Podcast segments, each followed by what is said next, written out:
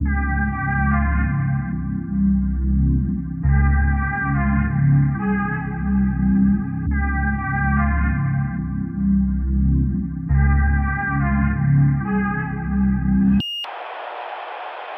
ni så här, tänk att vi är ett hockeylag till exempel. Alltså bara för skojs skull. Och så har vi vunnit två matcher i rad och så är vi glada och så spelar vi den här låten i omklädningsrummet. Så fruktansvärt sexistiskt. Ja men är det någon av oss som kommer få för sig att fan jag borde ha ett koppleriverksamhet och några, några prostituerade. Okej, Chang kanske får för sig det, men får någon annan för sig det? Jag måste kolla med min revisor om jag kan lägga till det som SNI-kod i min verksamhet. Vad är koden då? då? Jag vet inte. 66. Ja, något. Nej, men så här, Färjestad som är ett hockeylag i, i Värmland. De har ju börjat, eh, heter det elit, elitserien fortfarande? SHL. Ja, Svenska Hockeyligan. Ja. De har de, eh, gått väldigt bra för dem. Och så spelar de den här låten i omklädningsrummet efter ytterligare en vinst. Och då gick eh, Värmlands eh, jämställdhetsstrateg ut och kritiserade laget eh, för att låten är sexistiskt och dåligt. Vänta, Värmlands vad? But, but, uh, th- Jämställdhetsstrateg. okay, but, but that that makes Hon sense. hette though. Monica någonting. Makes sense. Because because if you have like this this post jäms- jämställdhetsstrateg, you have to do something. Mean, it's just like a low hanging fruit. Ja, det är You det. have to do Men, something. men det sjuka med den här storyn, det stannar inte där. Utan Aftonbladet skrev så här, vi har ringt hiphop-experter på P3. Och de har i sin tur förklarat för oss att låten handlar om koppleri och prostitution. Alltså, är inte det, är det inte en citat från Orwell? Vi har ringt hiphop-experter som har verifierat för oss vad låten handlar om. För det är gott att läsa till. Nej, precis. Och så Färjestad gick ju självklart ut och bad om ursäkt. Att det här inte är okej. Vad var de ursäkt för? Nej, men för att de har ju något kontrakt med kommunen att de ska eh, ha ett jämställdhetsarbete och jobba för. Det här är livsfarligt för hockeyn.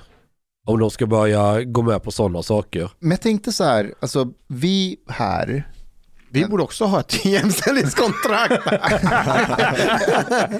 ja, nej men jag säger så här, vi, vi, vi bestämmer själva. Men hade vi varit i ett företag, det är en tidsfråga innan de kommer efter dig. Alltså tror ni att killarna i Färjestad i hockey... vi är- But I, i but I have a question. I have a question though. Is this something that what would happen if like they don't do anything? You know, like they were like, vi- de skitar i det. Eh, förmodligen ingenting i det långa loppet. För Men, vad, vad ska de göra?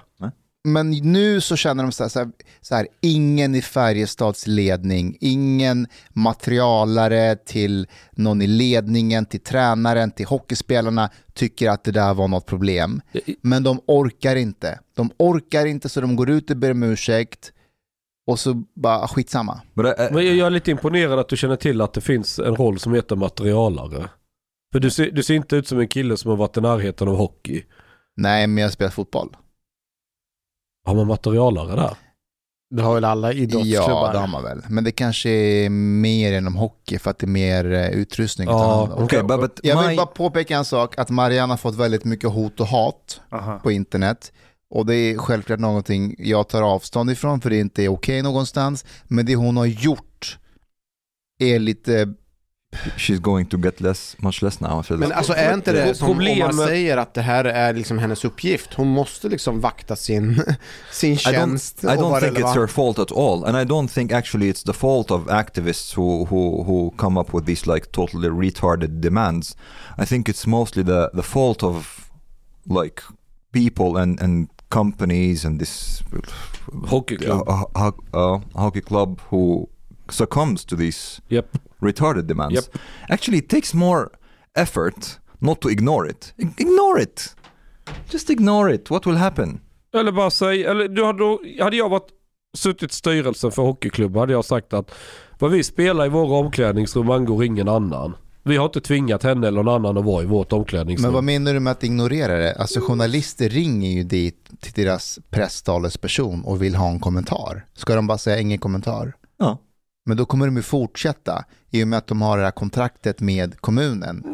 It's just a, Ja, då får man ju ta strid om det här kontraktet. Säg Ja, till it's kommunen just att a song and we don't like intervene in what people, music people listen to. Wha- What's, what's so difficult Ja, men då har man ju kommenterat det, då har man ju inte Ja. ignorerat Ja, det. nej, Ja, ja, but I mean, like, rätt don't kommentar really- är att Yes. vad, vad, vad, hockey, vad folk vill spela i omklädningsrummet, det ska väl andra skita i. Jag har en fundering till. Vem är det som har eh, golat? Det är väldigt vanligt efter... när, när, Vem är det som har... när, när, när, men du har en poäng. Någon måste ju i laget Men bara, okej, lugn nej, nu, lugn nu. det här är inte okej. Lugn nu, lugn nu. Nej, det har inte hänt. Vad är det då? Det som har hänt är förmodligen att, ja detta är väldigt vanligt, det är att man filmar sig i omklädningsrummet när man firar och är glada och så lägger man ut det någonstans i sociala är medier. just det. Så att det är garanterat den vägen. Men jag tycker också det är spännande att en polis undrar vem som är golare. när, när började du med de här undersökningarna? Och, Ja, exakt. Nej, det är lite... ehm, Ja, men det är ju vi poliser kända för. Man får ju inte läcka någonting inom sin egen organisation. men du vill att andra ska läcka? Yes. Det är inte den dubbelmoral? Ska du säga? Vadå? Du jobbar väl också med att folk ska läcka? Ja men jag håller inte på att jaga golare som du gör. Du gör inte det som journalist? Nej. Jo, det är visst det. Skulle jag But, göra but it, it makes sense if they think police work is good and like criminality is bad. Of course, they want people to tell on criminals, but not to tell on other policemen. Ja men du vet jag är postmodernist, allt är relativt. Aha. Okay. På tal om den här låten från 50 Cent. Eller 50 öre kanske vi ska 50-öringen. eh, ni vet att jag brukar spela den i raggarbilen, ungarna i baksätet. Och Adam älskar den. Jag la upp den på sociala medier. Ja, jag såg det. Men då var det bara jag som satt i bilen. Men det är jättemånga gånger jag har glidit upp till hans, han går i ettan nu. Och så är det vår, alla ungarna är ute. Och jag har ju rätt, jag drar på stereo full speta, nedkabbat så det hörs ju. Och så spelar jag den här låten. Vem är du försöker imponera på? Nej, men det, jag tycker det är jättekul om jag ska glida till dagis med fet raggarbil och mullrande V8 och den låten. Ungarna bara Yes, åh vad coolt! You! Fast du om- försöker ju om- ragga på förskollärarna egentligen. Va? Det Om är ju din, förskollärarna du är ute efter I, egentligen. I wonder what kind of childhood trauma. Den enda Chang- snygga Chang's, förskolläraren, uh, han går inte kvar på det stället där hon var så att eh, någon mer snygg förskollärare finns det inte.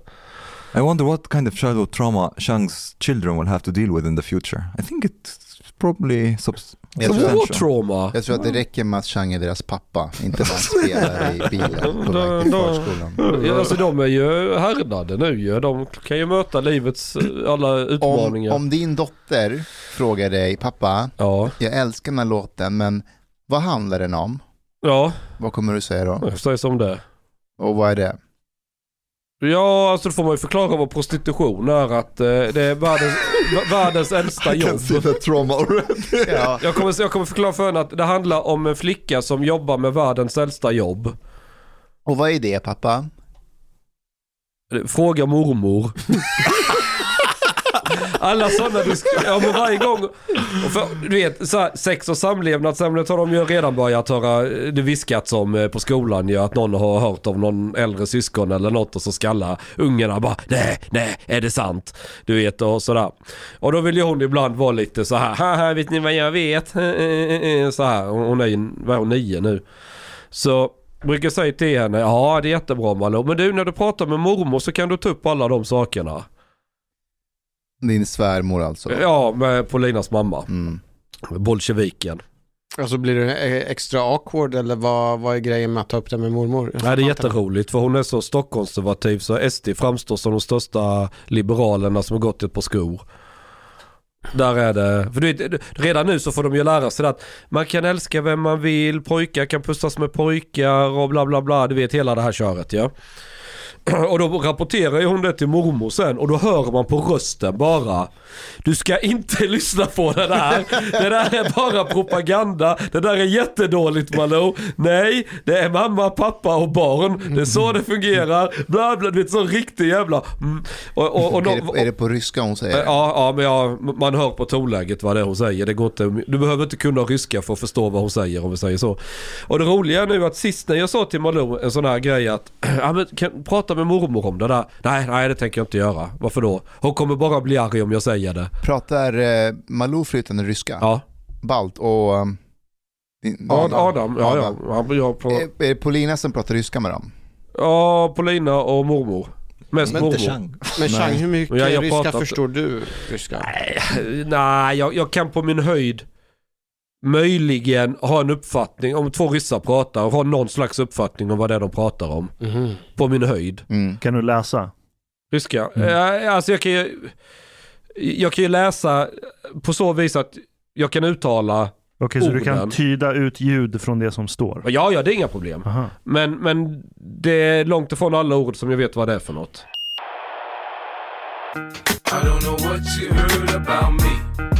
But a bitch can't get a dollar out of me. No Cadillac, no perms you can't see. Then I'm a motherfucking B.I.M.B. När du pratar i telefon med, eh, med Putin, är det engelska eller, eller ryska? Nej, Då? vi kör mest på tyska faktiskt. Ah, Okej. Putin kan ju flytande tyska och jag, kan, jag, jag är hy- hygglig på tyska. Mm. Alltså fortfarande jävligt dålig men, men där är det lättare för mig att, att, att prata och förstå. Were you involved in the Nord Stream explosion, Chang? Ja, alltså min förkylning beror ju på att jag var lite länge i vattnet. Du vet det är rätt jobbigt att dyka upp och ner med allt jävla sprängmedel. Sen ska du få fast det och sen lossnar någon bit och dra iväg med strömmen. Så då får du simma efter den och ta tillbaka den och hit och dit och kladda och ha sig. Hmm. Det är lite Det mäckigt. värsta är att det låter typ trovärdigt det du säger. Och så du skulle Nej. kunna ha någonting med det att göra. Kommer man inte åka ner med någon så här uh, ubåt eller någonting skickar iväg? Nej, det, det är för grunt. De hade en Är det för drönare. Ja. Is it confirmed now that it's a drone? Eller? Nej, No. alltså vad som har sprängt är väldigt svårt att veta. Du There kan ha... were drone sightings i alla fall. Bara? Yeah. I vattnet? Nej, nej, nej. Like in the area. Aha. Ja men där uppe så gör väl, jag vet inte vad fan ska du med drönare till där uppe? Du ska ju ner med någonting i vattnet för Yeah, but I mean, Hur, hur djupt är den där? Uh, 70 meter. 70 meter. 70 meters djupt. Det är Ja. fan rätt så djupt ändå. Ja men inte för ubåtar. Nej, men för en vanlig person att dyka. En vanlig dykare dyker Nej inte du från 70 dyker, meter. du fridyker kanske till 30 meter eller max någonting 40. sånt. 40, jag vet inte. Det är väl max det. Men har du dykutrustning så tror jag inte 70 meter är så, så jävla konstigt. När jag kollade upp det.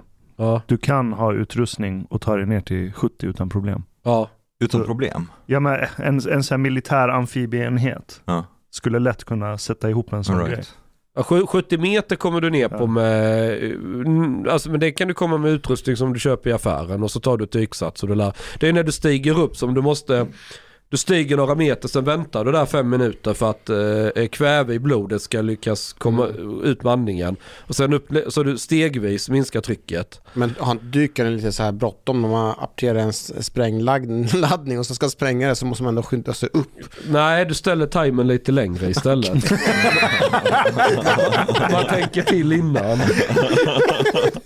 Det är inte en självmords... Ja, det är ingen jihadist.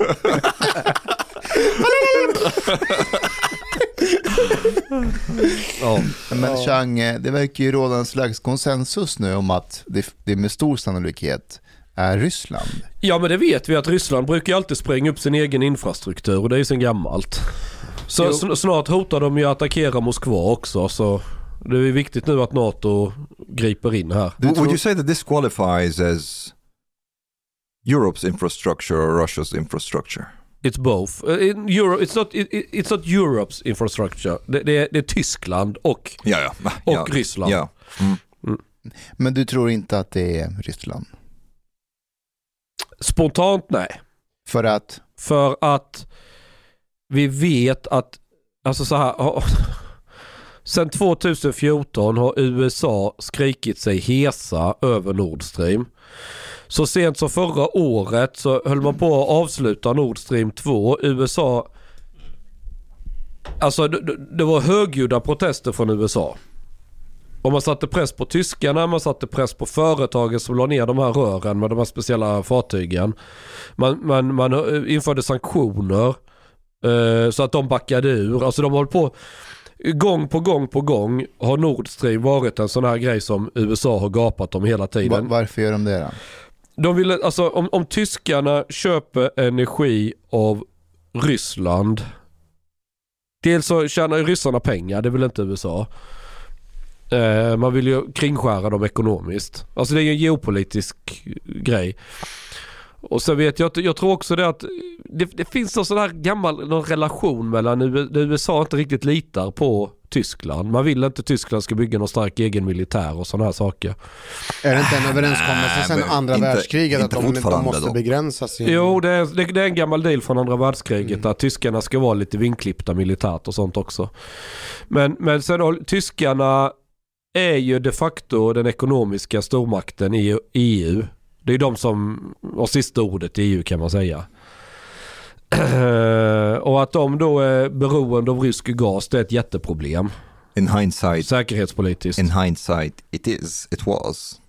Ja men det har jag inte argumenterat emot. Ja. Alltså pro problem, alltså hur du ser det. Om du, om du nu är liksom, eh, om du har ett västligt perspektiv på det så är det ju ett jätteproblem. Är du, är du en eh, Putin-troll så är det väl jättebra Well- att tyskarna är beroende så att det är ju från... Not just that. Do you remember this um, when Trump criticized the Germans and they were laughing at him Ja. when, Yeah. when he was like, oh, Yeah. the Germans are now making themselves dependent on the Russian gas and like, and they were just like sat and looked at each other like, ah, this Ja, ja, idiot. ja. Men det är alltid så här, det är alltid så här att, och då var ju liberaler, det är intressant när Trump sa det, då höll liberaler Även i Sverige på så här Trump är inte seriös bla bla bla. Sen svänger de i exakt samma fråga. Det är som nu alla, ja men det här är så typiskt Ryssland bla bla bla. Det skulle inte förvåna mig om USA om en vecka går ut och är stolta och, berättar helt öppet hur de gjorde det. Och så kommer alla låtsas som att ja men det visste vi jo- ju. Gjorde vad? Att det var de som sprängde Nord Stream. Tror du USA kan gå och spränga infrastruktur som delvis tillhör EU? Ja, varför skulle de inte kunna det? Varför skulle de göra det? Tror du inte det kommer få Ja, men så här, så här, så- om vi backar bandet nu. Vi har en gasledning från Ryssland till Tyskland. Vem är det som äger den? Den ägs tillsammans, man kan säga lite enkelt förklarat, den ägs av Tyskland och Ryssland Har, tillsammans. har de finansierat den tillsammans? Precis. Ja, Får vi pengar för det? För det är på vår ekonomiska... um, ja. Nej, det, det finns ingen rätt till att kräva, tror jag inte. Jag har inte koll på... Det är sådana internationella överenskommelser vad som gäller med ekonomiska zoner. För det är utanför svenskt territorialvatten. Okej, ja, Så fortsätt. jag vet inte vad, vad man har rätt att kräva där. Men, men så här. Ryssarna går in i Ukraina. Ukraina bara vi behöver hjälp. De får hjälp från eh, EU-länder. De får hjälp från USA. De skickar vapen. Så Ukraina kan beefa upp sig och börja banka tillbaka på ryssarna. Ryssarna bara, vi vill inte att ni skickar mer hjälp till Ukraina för att det blir bara besvärligt och jobbigt för oss nu med deras så kallade militära speciella operation. Eh, ha. Och så säger EU, ja fuck you Ryssland, vi skickar mycket vapen vi vill. Och då, då, då vill ju ryssarna kunna klämma åt EU. Ha, de sitter med gaskranen, ja ja men då får ni väl frysa lite i vinter då. Och så blir det jobbigare och jobbigare för ekonomin i Tyskland och, och i hela EU. Och, och det sätter press att, ja fan ska vi backa mot Ryssland då? Vi skiter i att skicka mer vapen till Ukraina. Vi liksom, ni får hantera det där själva. För då vinner rys, ryssarna. Och får inte Ukraina hjälp utifrån så är det, då kan du lägga ner kriget samma dag i princip. Um, så det, det, det är ju tyskarnas, eller ryssarnas sätt att sätta press på EU och framförallt tyskarna. Att liksom, lägger inte i det här. Och så länge gasledningen finns så intakt så kan ju ryssarna, för tyskarna har ju hela tiden varit jävligt motsträviga och skicka grejer till Ukraina. De har lovat att det ska komma lite militärmateriel men sen har det kommit en massa ursäkter och det har aldrig dykt fram till fronten och det har aldrig... Eh, tyskarna har ju varit den stora bromsklossen i att hjälpa Ukraina militärt.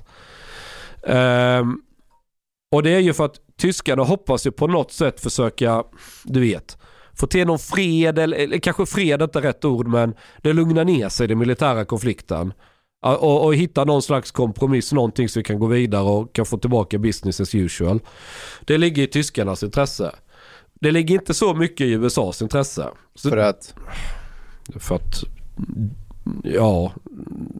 Varför, varför ligger USA och ryssarna i luven på varandra sen? Men vad men, men, menar du att det ligger inte i USAs intresse att det ska bli fred? I Ukraina? Ja. Nej, man vill trycka tillbaka Ryssland helt.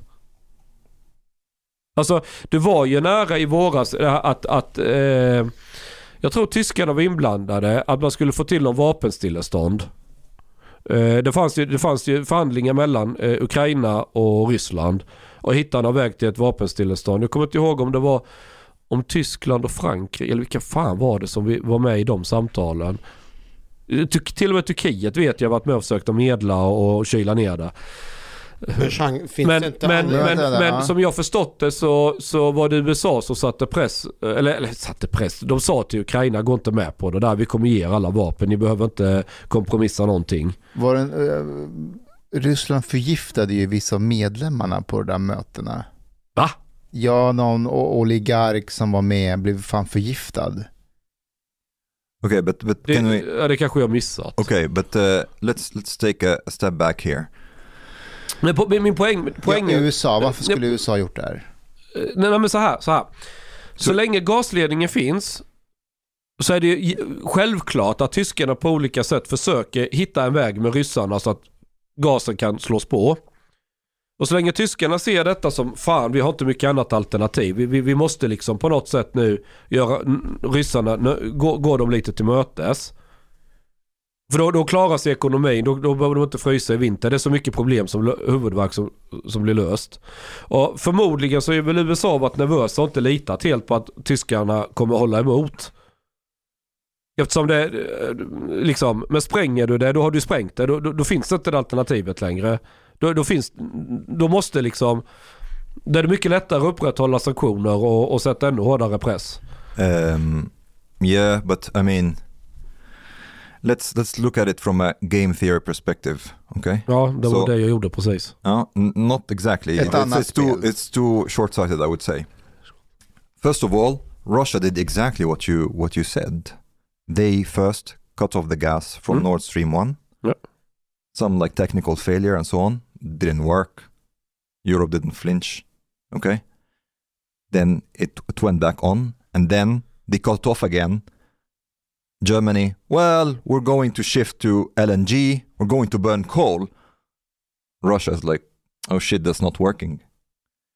So, what would you do next? If you think that your pressure through Nord Stream is not working, what would you do? If you were Russia and you think you've pushed it a couple of times, mm, okay, it's not, this chicken game is not working, what would you do then? Blow the shit up. Ja, ja, men vad förändrar det? Om du redan stängt av gasen, vad förändrar det Okej, att den är here. stängd? Here. Det enda det förändrar är att i framtiden går det inte att vrida på gasen igen. Uh, Again, this is a bit short sighted.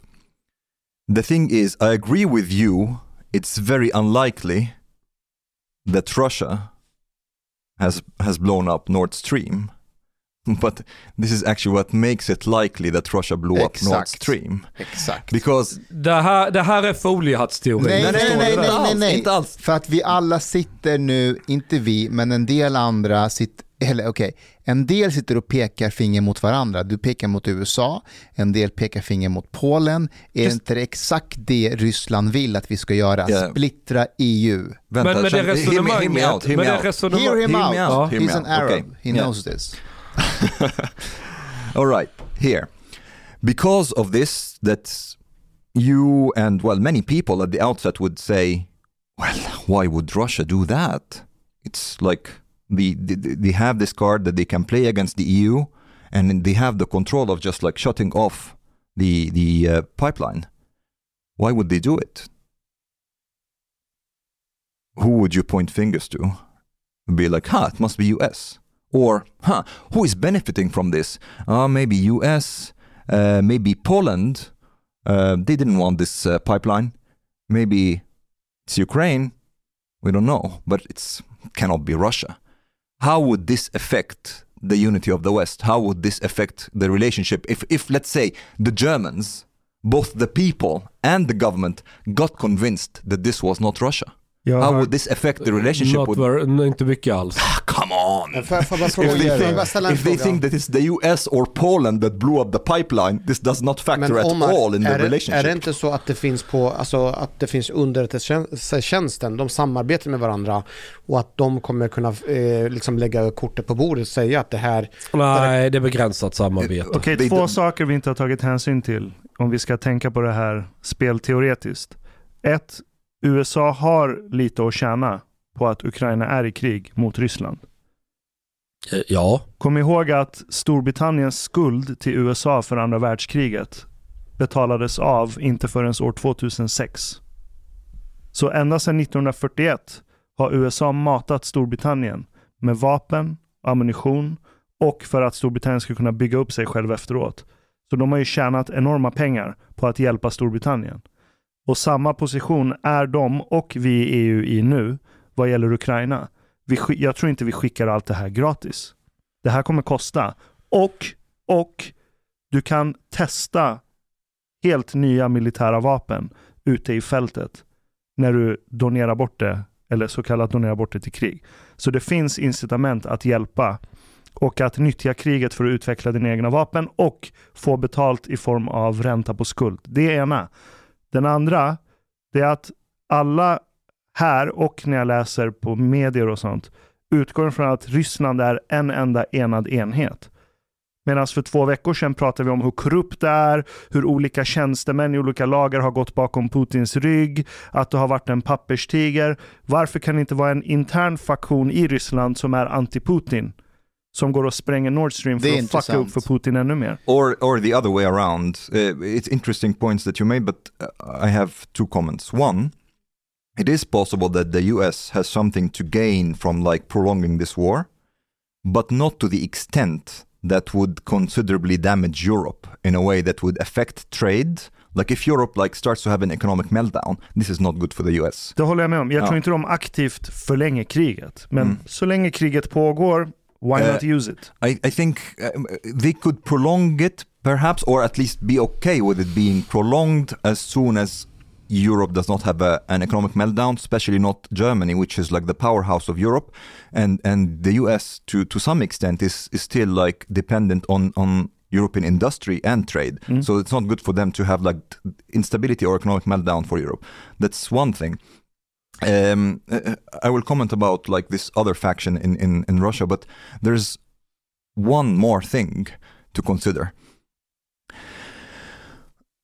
This these pipelines right now they are not that essential for Europe. They are not that essential for, for Germany. Germany was already kind of like factoring in that Russia will not really turn on these these pipelines, okay? So but there are other pipelines that are essential for Europe. What would happen if Russia really, really wants to damage Europe, want to bring Europe to its knees?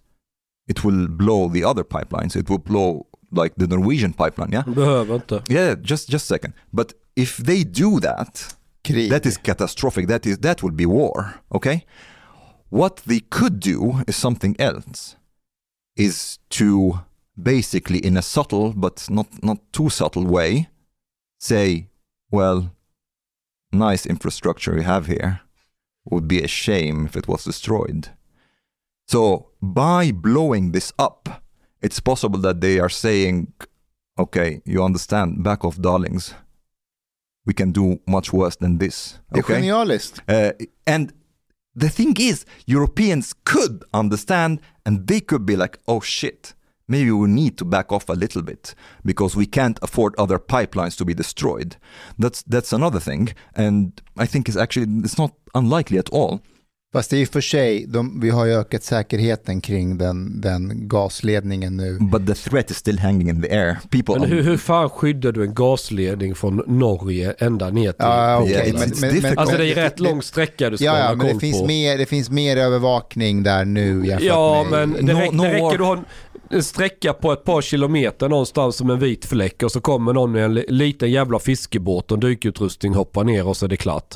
Alltså det, Yeah, but Russia knows Okay. Russia knows that no war will be started because of Nord Stream, but they know that a war could start because of the Norwegian pi- pipeline. This is another thing. Another theory is that because of these different factions in, in, in Russia, actually it's Putin who's sending a message to the deep state. The old way is over. There's there is no more Russia and Europe.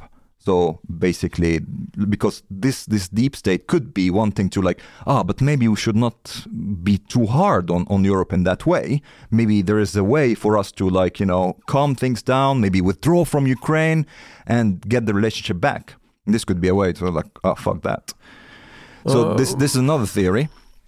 Um, a fourth one, but maybe maybe not that rigorous. It's that if you have any kind of like if if you are thinking you are going to honor your contractual obligations and you could be punished for it somewhat, you could claim force majeure. Yeah, but this they could claim already. Not really. They are the Yeah. ones shutting the the, the pipeline. Okej. När, när det slutade levereras gas i den omfattningen som var så säger tyskar, eller då sa ryssarna så här att vi har ett fel på vår pumpstation, den behöver renoveras. Men Vilka har byggt den? Jo det är Siemens. Det är de som har grejer till att ersätta. Och tyskarna sa, alltså du måste förstå, force majeure-avtalet säger egentligen så här att när någonting som... Hur ska jag förklara? Det behöver inte vara en stor sprängning i Östersjön. Det kan räcka med att eh, reservdelar inte kommer fram. Det här är utanför min kontroll. Fast då skulle ju de kunna hitta på något undantag och skicka reservdelar Ja, det var ändå. det man försökte göra och då så svarade ryssarna, vänta lite, det här strider ju mot era sanktioner mot oss för de här delarna är upptagna på det där. Så de sa att vi vill ju inte bidra till att ni bryter mot era sanktioner. Så de var ju, alltså det var ju så här fuck you från ryssarnas sida, men legalt skulle jag säga att, att Okay, it- it's not. Uh, yeah, like I said, it's not necessarily a strong theory, but it supports that Ja, it could be. men, it men could sen, be in Russia's favor. ytterligare, Wait, wait, wait. ytterligare, It could ytter- support that it's like in Russia's Ha- favor Hade det varit, ja men, for, for this pipeline to be men, dysfunctional. men eh, All of this, så hela den här pipelinen ligger ju inte i Östersjön. Det finns ju lite snutt uppe på land i, i Ryssland med, där, där gasen går in. Det skulle kunna ske terrordåd där. Förstår du vad jag menar med terrordåd? Alltså klart ryssarna gör det själva men de bara, men vi har inte gjort det. Men någon jävel har smugit sig in här och sprängt vår where, gasledning. where, where, where? Gasen Ja. g- går ner i havet Ja. utanför Sankt Petersburg. Yes. Ja. Så, sen är den ju på land. Om den hade sprängts på land är den väldigt lätt att reparera. Men då skulle, har du fått exakt samma force majeure-läge. Yeah, yeah. Aha, this is why I'm okay, saying. This, menar. Yes, this is Ja. why I'm, I'm saying this theory is not necessarily very rigorous, but at Ja. the same time, they wouldn't like blow up the pipeline very close to them if they want to to make the culprit to seem Pol- to be Poland or the US. Okay, that's another thing. If you if these are not like teenage boys who are having a fight, this is like it's like war of empires. So if you want to think also a bit long-term perspective, what do you want? you want to have, which is starting a bit actually. You have Hungary, you have Italy starting like resentment against like uh, the energy crisis.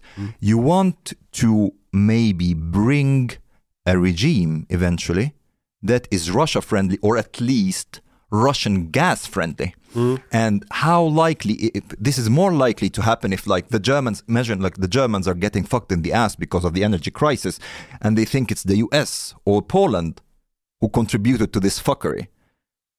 How, how do you think this will affect the German people? How do, it's not very unlikely at all is that when they really, really get like squeezed hard, they would somebody would come and say, by the way, this whole thing with the, with Ukraine and Russia, we had no business intervening.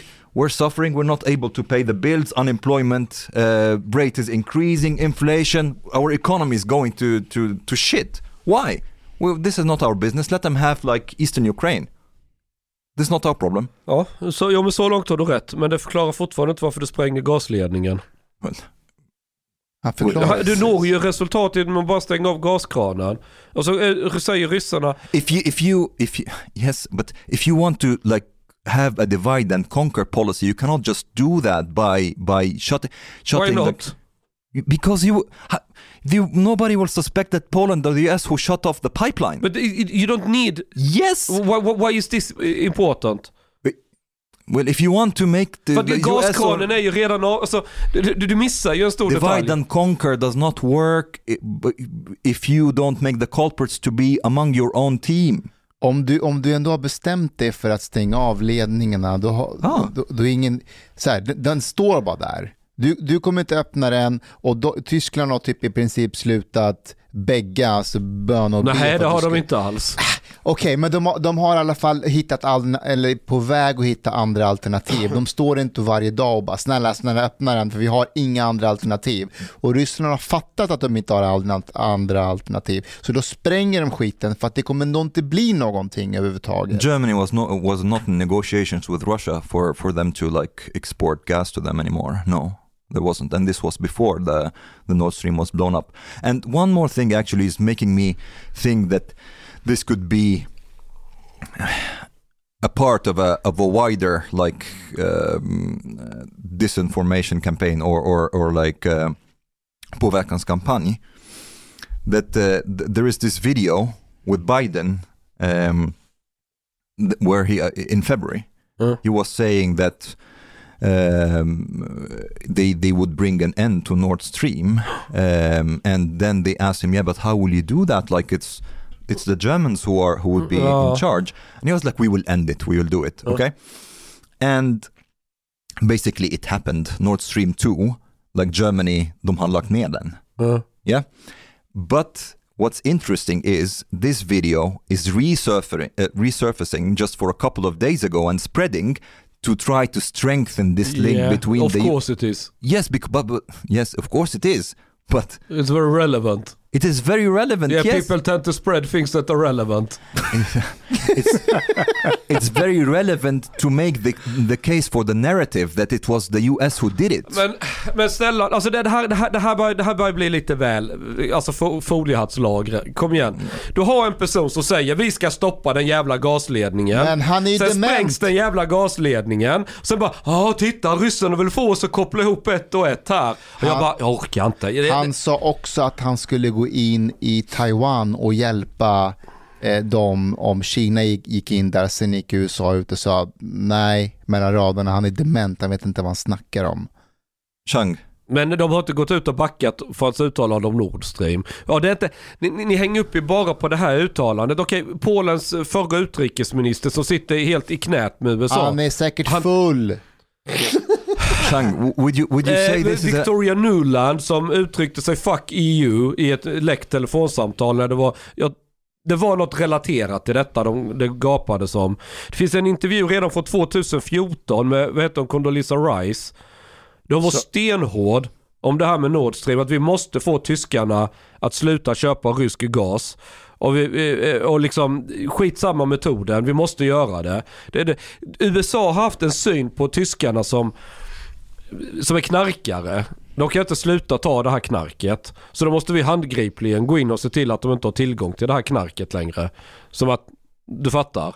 Okej, eh, så här. Jag tror du är lack för att det är många i väst som inte ens kan tänka sig att en europeisk eller västerländsk militärmakt eller underrättelsetjänst skulle sabotera i politiska syften. Det tror jag, jag du jag stör tror folk i på. Mellanöstern kan tänka sig att det kan ske. Ja, för det har skett. De, Precis. de har fällt ledare, de har installerat egna ledare. Hela Ja, deras historia, Sydamerika kryllar av det. Ja, men det var ju flera år sedan. De har varit och petat och saboterat i geopolitiska syften. Ja. Ja. not not against their allies? Dels det, och vem tjänar mest på ett Europa som håller på att peka fingrar mot varandra? Ryssland. Vem tjänar mest på det? Är det USA eller är det Ryssland? Till och, med du, svara. till och med du kan inte säga USA i den frågan. Svara Nej, bara. nej, det- alltså- vänta. Vem tjänar mest på ett söndersplittrat Europa där alla misstänker sin granne för att vara en culprit?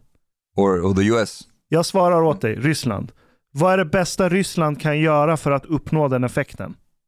Och som bonus, flexa sina muskler och visa att kolla, vi kan spränga andra saker också, by the way. För, så här, det jag, jag, är inte är kon- jag är inte säker på att detta leder till att det blir någon splittring. Alltså det, det, du är då gambla jävligt högt. Alltså, alla teorier som bygger på steg två, steg tre att det ska leda, får jag direkt problem med. För att det är väldigt svårt att göra sådana planer som Okej. faller det ut så som Men, man har men tänkt priset är sig. ju väldigt lågt. De spränger en ledning, de vet att de inte kommer ha användning för Det här är anyway. en väldigt stor investering som har tagit väldigt lång tid att bygga. Det är många, många års arbete. Men den är inte längre värdefull. Chang, Inte just nu, men om två år kan den vara hur värdefull som helst igen. Inte i. Putins ögon. Men varför inte det? Det är han som säljer gasen. Då är han död. Ja, men, ja, nej, men, Chang, Chang, Chang, Chang. Okay, okay. Look at look at me. What speaks for this strategy working is that you are convinced that it's not Russia. Exakt, det är precis det han vill. It's you and like ja, men, many- men det, här, det här är ju så, det, det här är också idiotresonemang. Får jag, får jag, vänta, Chang, ta av dig foliehatten så kan vi fortsätta. Nej, Ja, men men- Jag köper inte heller det resonemanget. För det där låter som att typiskt en man som säger så, det är bara ett bevis på Nej, patriarkatet. men, det nej, är lite åt nej, det inte hållet. det, inte det. Ja. Inte det. Eh, teorin om att eh, först Ryssland skulle spränga sig själva för att få alla andra att peka på de andra. Spränga sig Men- själva. Alltså att, för, för, att Ryssland skulle spränga mm, Sin egen Ja. infrastruktur. Ja. och sen få de andra att peka på varandra och splittra Europa. Den går inte ihop med den teorin om att det också skulle vara indirekt hot att säga att om vi kan göra det här så kan vi göra det här också. De två argumenten går emot varandra. Varför det? Därför att om det skulle vara ena, att det skulle vara att man ska vill ska, eh, skapa splittring, då vill man ju inte på något sätt avslöja att man själv har gjort någonting. Nej, det har de inte gjort. Nej men om, så här, i det här fallet, Yes. om det är så att de själva vill få andra att liksom bli liksom oense med varandra och peka på varandra. Hur går det ihop med argumentet att kolla här, Du vi kan, spräng, vi kan spränga det här och då kan vi spränga det andra yes, också. yes, I- you're correct, but but then there's you are you are assuming that basically there will be some kind of like total consensus about people in Europe and the US believing in one narrative or the other.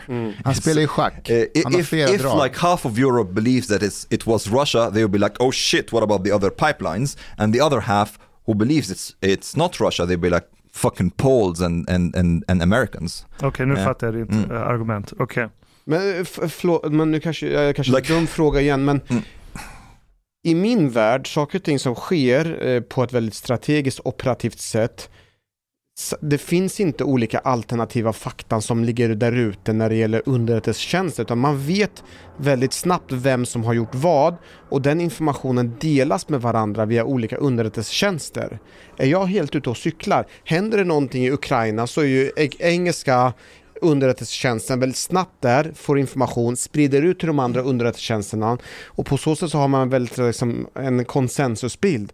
Men här så kommer inte... Yeah, but but but uh, uh, so basically, again, if we go to back to these two main narratives, Um, if you don't, i- if you believe that this is how it should be, you will feel betrayed by. If you think it's not Russia, you'll feel betrayed that the Poles or or the Americans have stabbed you in the back.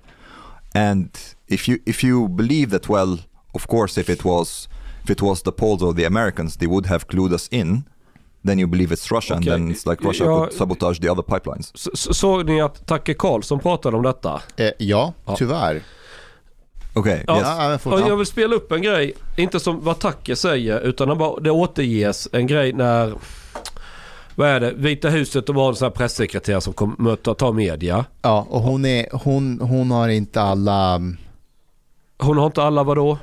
Hon är inte den smartaste, det är, det är inte den vassaste kniven i lova, lådan. Men fortsätt. Ja, vad- men, men, men It's fortsätt. okay. It's okay. Yes. Uh, play play it up. Uh, as you all know, these pipelines weren't pumping gas into Europe at this time. Uh, NS2 was never operational, as you guys know. NS1 has not been operational for weeks because uh, Putin has weaponized uh, energy, and we have said this many times before. This just drives home the importance of our efforts to work together to get alternative gas uh, supplies to Europe and to support efforts to reduce gas uh, consumption and accelerate true energy independence by moving to clean energy uh, economy. Okej. Var Tucker Okej, som jag, jag, jag, vill notera en Ja. sak. När man argumenterar så här, då vill, man vill ju tona ner att den här explosionen är inte så farlig som ni tror. Kom igen, lugn nu. Det, det var inte någon gas just nu som levererades, inte sedan flera veckor tillbaka. Så att situationen har inte blivit värre för Tyskland. Om, om, USA, om, om nu USA tänker hm, ryssarna spränger upp det för jävla, Skulle inte tonläget låta jävligt annorlunda för, för att vända folk mot, mot, mot ryssarna? En, alltså, en, en, en oskyldig, om USA är oskyldiga, det låter jävligt konstigt att man uttrycker sig så här. Okay, but I have a, I have a question. Do you think like a, also the U.S. has something to gain by having warned that uh, they have like uh, that there could be a threat for for Nord Stream being sabotaged? This this this already they have flagged for several weeks ago. Do you know that? Ja, No. Do you, do you think this would be like a, a smart move to make if if the U.S. itself is jag preparing? tror att varningen, pr- varningen kan ju mycket väl på diplomatspråk betyda att eh, hörni tyskar vi kommer spränga denna nu för vi har tröttnat på eh, eh, vad heter det, att, att, att ni sitter i knät på ryssarna i den här frågan. Nu, nu, nu måste ni ta steget och hämta energi någon annanstans ifrån. Sen får ni lösa, ni kan köra kärnkraft, ni kan köpa från, ni kan köpa från USA, de kan LNG But- och but- allt vad det är. Visst det är dyrare men O- Okay, but I have a, uh, another thing that that makes this. eh, I'm not saying that nobody's sure that's Russia who, who who did this. Okay, but at the same time, there was no scenario right now where Russia is going to continue supplying gas to Europe in right now there wasn't there, was no one who was thinking huh maybe if we wait a couple of weeks more Nord Stream 1 will be back like pumping gas to, to, to us no nobody was like Det är really oansvarigt och det var ingen som tänkte så. s- saker kan förändras väldigt mycket bara på någon månad. Finns Så det kan- någon aktör som hatar Tyskland och Ryssland? Polen, polackerna. Varför De hatar de Tyskland. Tyskland? Eh, Ska jag ens behöva besvara den här frågan? Nej, men- Vad, vad kan I, ha hänt? I modern tid. I modern tid. Det är, andra världskriget är modern tid. Förvisso. Eh, Jag kan säga så här, jag, jag har ju träffat politiker som alltså tillhör regeringspartiet i Polen. Och, när jag, och den jag intervjuar, som jag känner bäst. För varje, varje svordom om Ryssland så finns det tio svordomar om Tyskland. Ty, polackerna håller just nu på att vill kräva skadestånd för andra världskriget. Och, och vill skicka värsta feta fakturan till tyskarna. Det är en grej som är liksom en diskussion som är igång just nu. Kan det inte vara någon så här grupp lacka ex-militärer i Polen som är bara så här, fuck de här två jävlarna, nu fuckar vi upp för båda. Typ några gamla pensionerade amfibieproffs. Alltså, det skulle inte förvåna mig egentligen. Alltså det... Polackerna skulle kunna ha sprängt det med... Alltså inte Men- men- statligt officiellt, utan att... Nej, nej, alltså det, ingen kommer väl träda fram och säga att det var dem. Mm. Men det kan mycket väl vara så att USA gett sin tysta välsignelse till polackerna. Att fucka ni bäst ni vill med den. Men kan det inte vara att det är helt understatligt? Att det inte ens är Nej, någon stat nej, som har sanktionerat nej, det? Varför nej. inte? För alltså... Du kan lätt ta dig till den punkten där sprängladdningen placerades utan att vara en militär Men det är bara att du tar en väldigt, väldigt hög risk med att göra en sån sak. Och vem har något, det är bara stater som har något att tjäna på det möjligen, alltså att det händer. Inom alltså, citattecken tjäna, eller hur jag ska säga. Det är väldigt hög risk att smälla två flygplan i två skyskrapor i New York.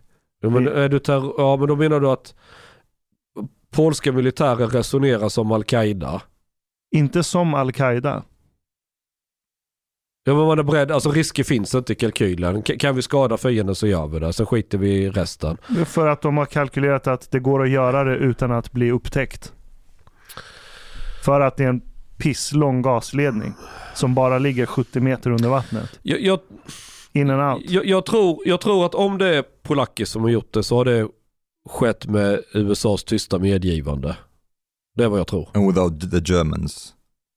Ja, de, de meddelar nog inte tyskarna. Hej nu ska vi åka och spränga Nej, jag Yes. köper inte det. Alltså, ty, no, ska USA välsigna en attack i så fall mot NATO på ett sätt? Nej, det, det är jätte... Men det finns en klausul att är det en konflikt mellan NATO-länder så lägger sig inte NATO i. I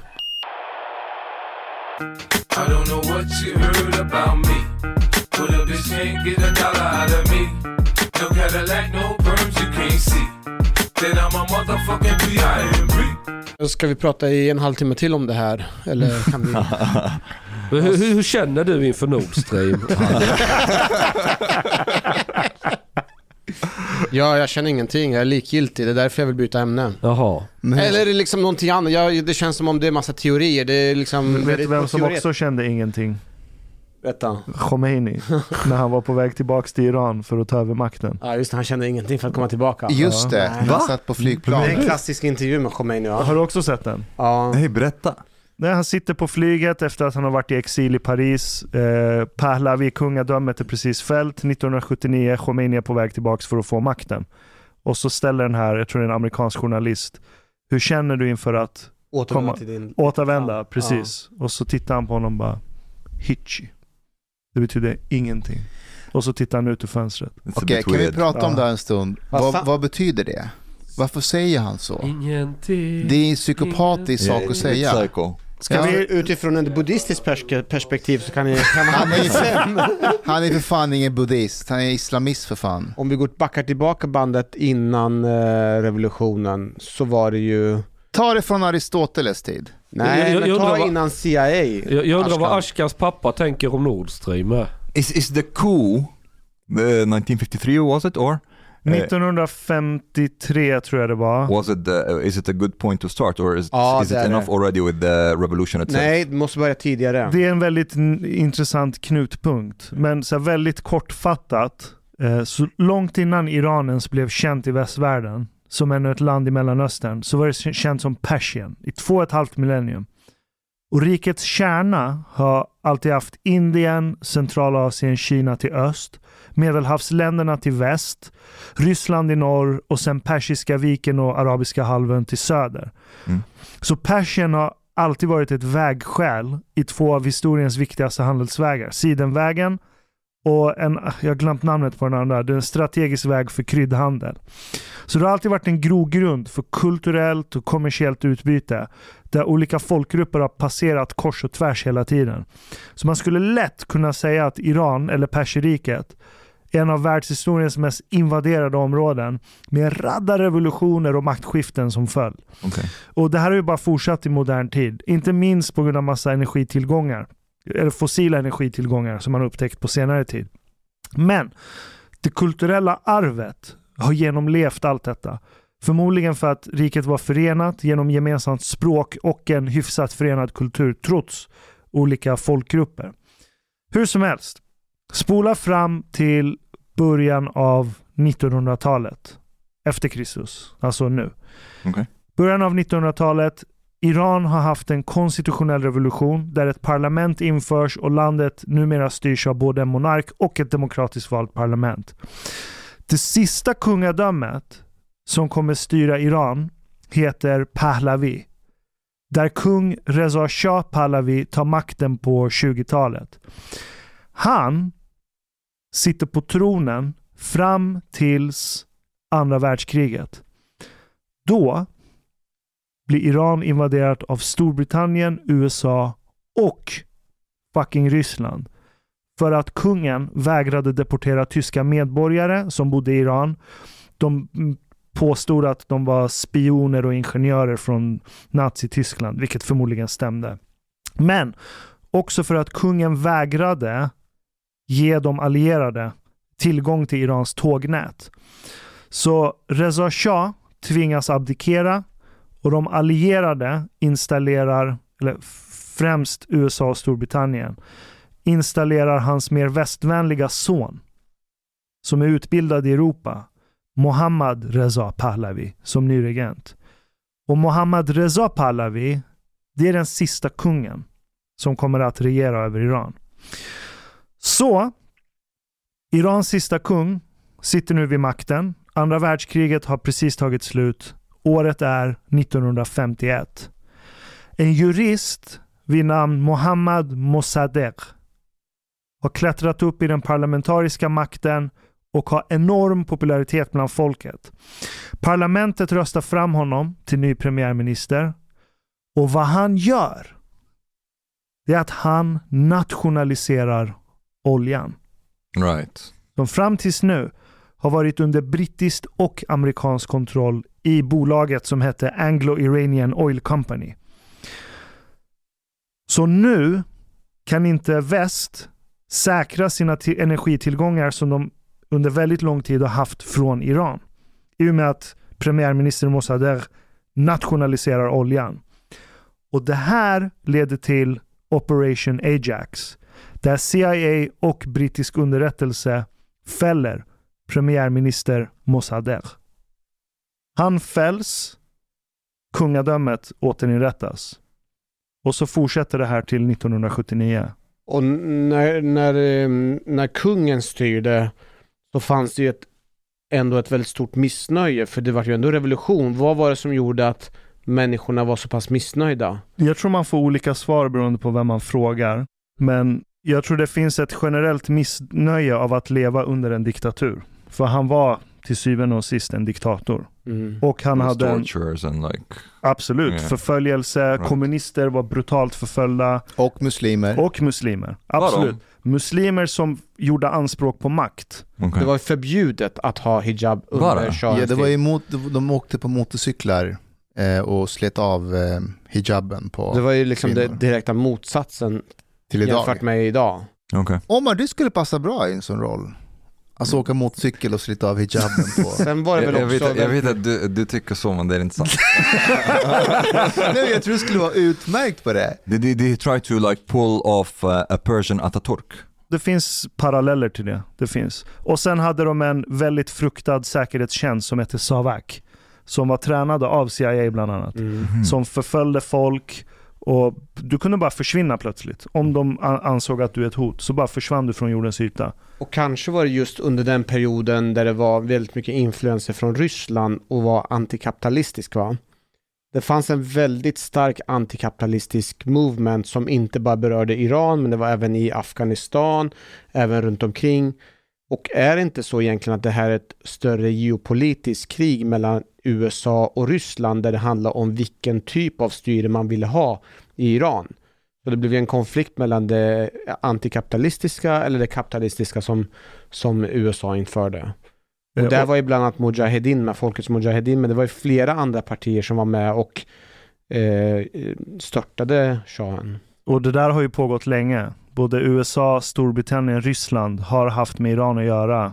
Åtminstone sen, i modern tid i alla fall, första världskriget Mm. och andra världskriget. So, so one can say there were a bit like um, two camps.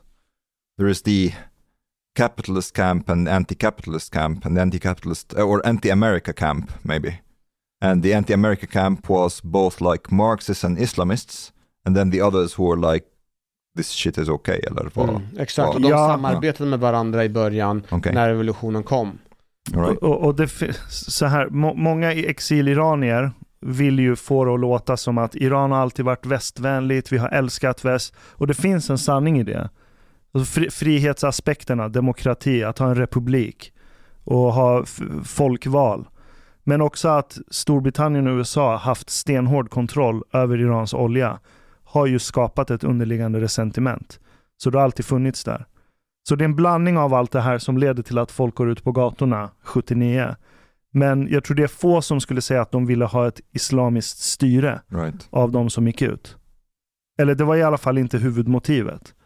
Men det finns en annan aspekt av det också som kanske inte kommer fram tillräckligt ofta när man pratar med iranier i exil. Och jag vet inte, det är kanske för att de skäms eller låter dumma. Men och jag har pratat väldigt mycket med, mi- med mina föräldrar om det här och speciellt väldigt mycket med min pappa. För han gick också ut på gatorna eh, 78-79. Och frågar man honom så svarar han väldigt ärligt att vi visste inte varför vi gick ut egentligen. För ekonomin var på väg upp.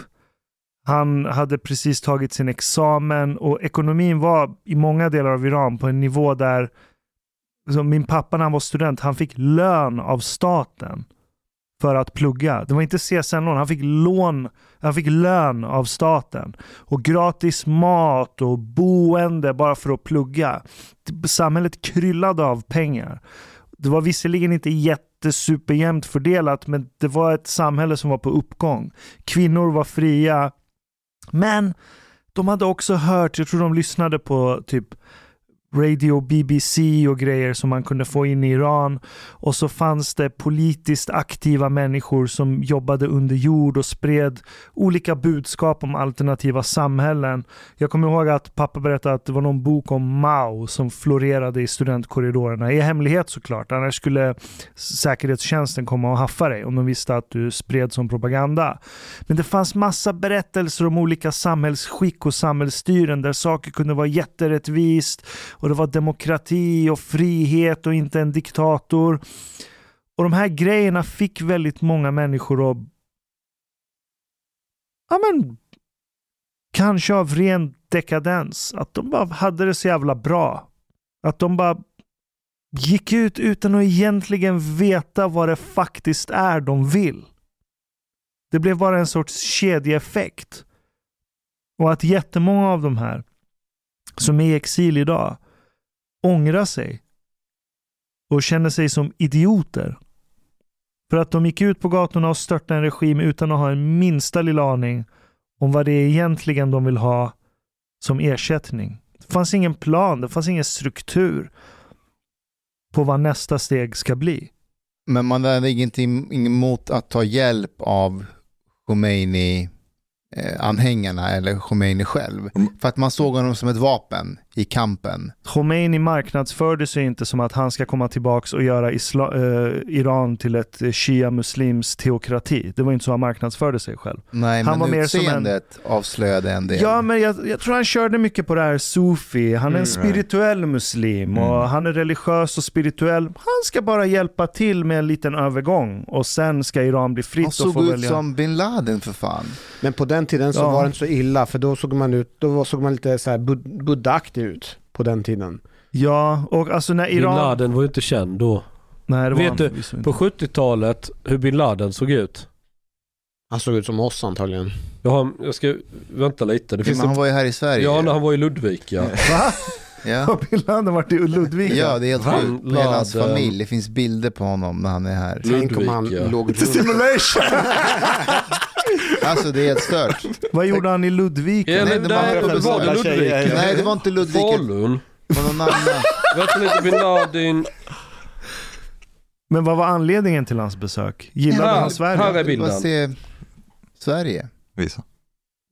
Där syns Os- den röda ringen där. Där är det Osama bin Laden. De är utanför klädbutik någonstans i Sverige på Det är en 70-talet. klassisk bild. Men Ja, du det, ser så- ut som, det ser ut som ett gäng västvänliga... Ja, han är väldigt ung där. Han är väldigt ung där. Där Ja, är weird. Alright, uh, continue Ashkan.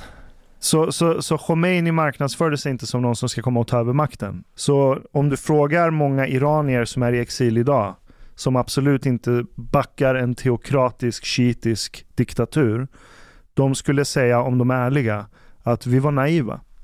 Vi var så desperata efter frihet att vi såg inte farorna med en person som Khomeini. Och, och långt innan revolutionen, det fanns, alltså, det var inte så att det var förbjudet att vara muslim, det var inte förbjudet att ha moskéer. Och på den tiden, så som jag har förstått det, så kunde man till och med se upp till ja, men, spirituella Ja. muslimska ledare. Det är lite grann som att titta på buddhister här, alltså om man är någon munk, det är oh vad häftigt, det är lite samma stuk, Ja, man visade Ja. respekt och, och det fanns ju förutom mullorna och moskéerna, det finns en stor kristen befolkning. Många av dem bor i Esfahan nu, armenierna. Det fanns bahais som nu har emigrerat till Israel. På sin kant. De gick inte omkring och bara "Ö, du, du tar på dig slöja. Du. Nej, nej, för de skulle ju bli nedtryckta direkt. Så jag älskar att man Av såg upp till dem som höll sig på sin kant och inte pratade. Ja, men det var en sån här privat sak. Du Ja. gör inte politik av din religion. Samtidigt som kungen, han, han själv kallade ju sig för muslim.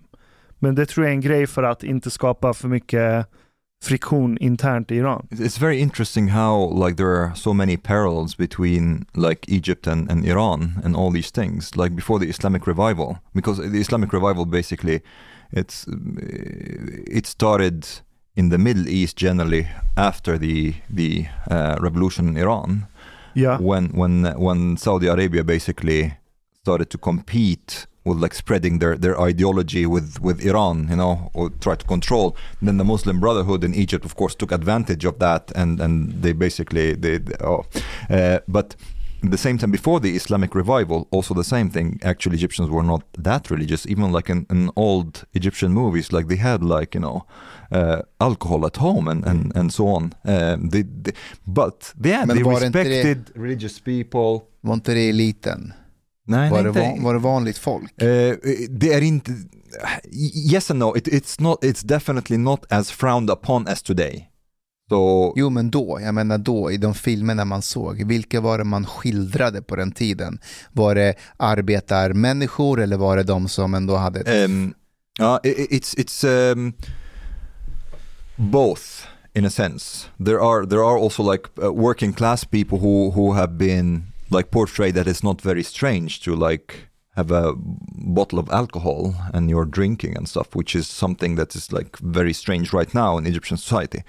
Uh, and- but they also looked like upon like uh, religious like clerics and so on with, with respect because Yeah. he didn't intervene really. Like the the imam in the mosque, he didn't like he stayed in the mosque. Exakt, det, det är väldigt likt Iran. Men hade inte ni också en lång period av förtryck mot politisk islam? Nasser. Yes, yes, yes. This, Och det är ett återkommande mönster. När man tryckt tillbaka politisk islam så kommer den tillbaks och blir mycket brutalare.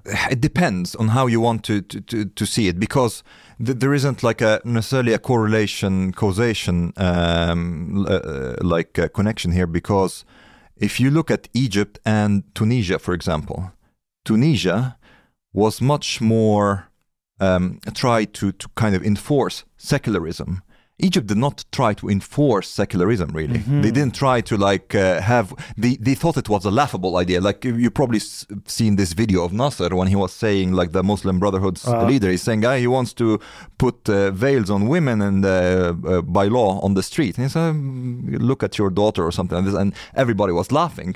It's not that they want to and there were women veiled sometimes. It's not that uh, the government tried to take it off or anything. No, no, no. They didn't in- intervene.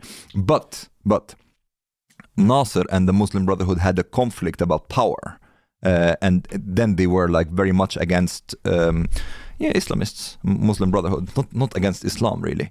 Uh, while Tunisia is the opposite. Tunisia, Ah, okay. not, not uh, Tunisia is uh, on all fronts. One can say they had like uh, hijab uh, forbid, like you know, in, in, in universities, in like workplaces, and and and so on the effect of that is actually until today, um, or I don't know, again, I, I'm not speaking causation here, but what has developed basically is that the, the, the veil in Tunisia is much more foreign to people than the veil in Egypt, even, even though the hijab in Egypt was much more tolerated. Um, so, uh, I don't know. Det finns en koppling till mellan eh, Iran och Egypten också. För när, när det blev revolution i Iran, då var ju Pahlavi-familjen var tvungen att fly. Vart valde de att fly av alla ställen? i USA. Till Egypten. Ah, gjorde han? Det var Egypten som tog emot eh, Pahlavi först. Och sen så småningom åkte de till USA. Ja, jag visste inte det. Men när, Jaha, när alltså det var mellanlandning bara i början? nej, de bodde där ett tag. Okej. Eh, Men när Khomeini kom till makten, då var det väl så att det var en övergångsperiod och tanken var väl att det skulle vara fria val. Yes. Alla så skulle få vara med och ställa upp och man skulle få ställa upp med sitt parti. But but but did did uh, Khomeini win uh, a free democratic? Nej, Nej. det var det som var grejen, att eh, alla fick vara med och ställa upp. Okay. Eh, men innan själva valdagen så skedde det en massa kupp. Och där, eh, där många medlemmar från Mujahedin togs till fånga. Visst är det så? Alltså från Khomeinis sida? Ja, Ja, min, för min, de var i makten. min egen faster blev ju rekryterad till Mujahedin Ja, via hennes pojkvän. Var det, var det så hon att blev ju också tillfångatagen och avrättad. ja. så Khomeini visste att han inte skulle vinna valet under processen? Nå, antingen det eller så valde de att bara köra över. Men jag vill bara säga att jag sympatiserar lite med honom. Alltså tänk, Ja, säg det till en iranier. Ja, men- säg det, men- säg men det, tänk- det, här, det här ska vi ha med. tänk, tänk att vara med i hela processen. Att, att störta shahen som många ville att man skulle göra. Man lämnar Paris för att komma till Iran och så vill man inte ens rösta på honom i valet. Aha. Klart han blir lite arg. Så ge mig en mandatperiod i alla fall. But wait, may, may, maybe this is why Khomeini didn't feel anything because he, he felt like he would lose. It's like, Khomeini, how do you feel about going back to your country? I feel nothing. Going to lose bitch! Jag tycker det är en så märklig kommentar. Mm, det är skitsjukt. Ja, det är jättekonstigt. Alltså om jag förstått rätt eller minns rätt så var det inget direkt stort val där Khomeini var en av deltagarna i det här valet, eller en av kandidaterna i valet. Utan han höll något sorts referendum där man fick rösta på om eh, Iran skulle bli en islamisk republik eller inte. Och, och enligt Khomeinis gäng så hade 98,2 procent eller någonting röstat för en islamisk publik, republik. Vilket tyder på att det var ett bullshit bogus val eller referendum. Eh, Får jag fråga, eh, hur många är det? 80 miljoner i Iran? Typ? Något sånt. Ja, om man, om man, eh, och jag fattar att det är ett ganska splittrat land. Men hur, hur många där nu eh, är för regimen? Det finns nog en del, men de är nog inte så många. De är nog inte en majoritet. Okej, är majoriteten i Iran idag, vad ska man säga, konservativa troende muslimer? Nej, Hur, hur, hur stor andel pratar vi om? det, det är svårt att svara på den här But frågan. how, how does one know? Det Because är omöjligt att svara på den frågan. because there's a difference between one can can meet Iranians here in Europe and you'll be like, ah, the Iranian people, they are like, you know, they're not religious, they're secular, they're not so big on the Islam thing, but these are the people who are here. Ja, exil. people over there? Det är exiliranierna. Men okej, hur många av iranierna idag, eller hur stor andel i Iran, saknar Shahan-tiden? Det är nog många som skulle vilja hellre ha tillbaka honom. Definitivt. För att det är honom de ser som en alternativ ledare. Om man tittar till exempel på Instagram, olika typer av ledare, så är han en av de som har flest följare om Instagram och Twitter säger någonting. Har, har Shah en följare på Twitter och Instagram? Ja, han har, Ja. han har Instagram-konto. Sonen, sonen. till. Så, jaha. Ja, han är i exil i Washington tror jag. Eh, kanske Los Någonstans Angeles. i USA. Ja. The Eh, king in exile. Vill han komma och ta över ifall? Han skulle nog inte banga på att komma och vara kung igen. Det tror inte jag heller. Fast han, han har ju, när han gör sina uttalanden så säger han ju inte att han vill bli kung. Men det är ju indirekt. Han, han vill bara vara en övergångsperson och införa demokratiska Och, val. och, och när han sitter på flygplanet till Iran så känner han ingenting.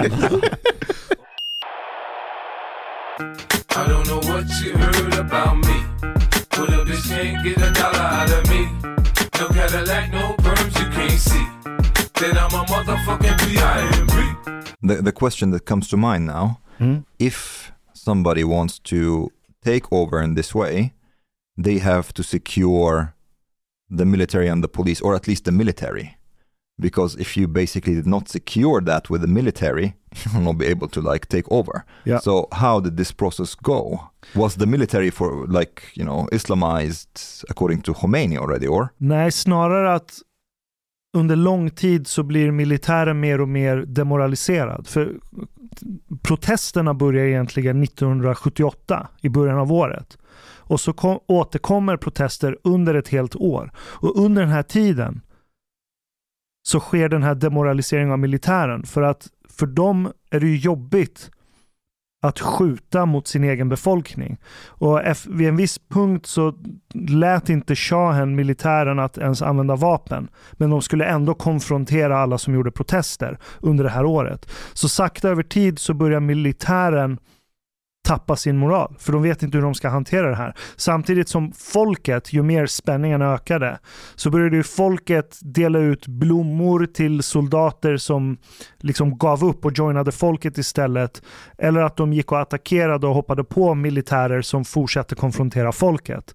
Så det kom sen en punkt, jag tror det var i början av 1979, så det har gått över ett år nu av protester, där det kommer en punkt där militären tar ställning och säger att vi kommer från och med nu förhålla oss neutrala i det politiska vad gäller shahens konflikt med eh, eh, demonstranterna och Khomeini. Och i och med att de deklarerar sig själva som neutrala så är det ju fritt fram för Khomeini att ta över landet. Och det är strax innan det här som shahen också lämnar Iran. Men hur det ser ut idag så är det att det finns ju två militärmakter egentligen i Iran. Du har det revolutionära gardet som är egentligen den tunga, feta militärmakten. Eh, Och de äger ju väldigt mycket infrastruktur i Iran, det revolutionära gardet. Egypt? Det är detsamma där. Ah. Då, de, Yeah, Egypt, Egypt, it's it's super weird. In Egypt, like the the military, they own lands, they own factories, they own a lot of shit. Like they they they are basically a state within a state. Men, när- men för det, när du säger militären, har de någon överhuvud? But, but this actually, you know, Sisi, like the president of Egypt, who was like the the, the head of the army, one time, uh, uh, after he he has taken over from like the Muslim Brotherhood, he, he was an interview on TV, and the interviewer asked him, uh, there was like the people, some people are asking, um, you know, because the budget of the military is secret. Some people are asking, like, who has oversight of, of the budget of the military, or uh, would be made like we want more transparent? People want ma- maybe more transparency, and maybe you should declare like how he just like paused. I was like, what did I say? Are we going to do this again? Are we going to do this again?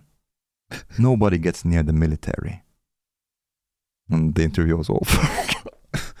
and it's like this until today. Nobody Men- knows men- their budget. Like, Okej, men för, hur funkar Egypten? Alltså militären är sin egen ja. och vem är chefen för militären? Uh, the, the, the head of the military is also the president. Okej, men hur kan det vara... Men kan det vara så att de ibland inte följer, om det skulle behövas så kanske de inte följer presidentens, i en situation där det är otryggt i landet så kan de, kan No, eh, he's militärchefen the köra. He's, the he- he is the president and the head of the army at the same time. Jo, men om det skulle vara, låt säga att det skulle vara oroligt i Egypten och eh, folket skulle vilja störta presidenten. Är det inte så, jag bara ställer frågan, är det inte så att det finns en chef för militären som skulle kunna ta makten och säga så här, okej, nu kör vi på det här och, är av, och är på folkets sida då? Uh, that that could be a possibility, and this is something that people in Egypt hoped for after the revolution, but no, the military is like pretty tight, like regime-wise, because they are in charge of the country. Ja, men, They men, have all these privileges. Like why? men varför pratar vi om dem som att militären är separat och sta, alltså regeringen är separat? Well, they, they are not the same. There is a, there is still like you know uh, a government.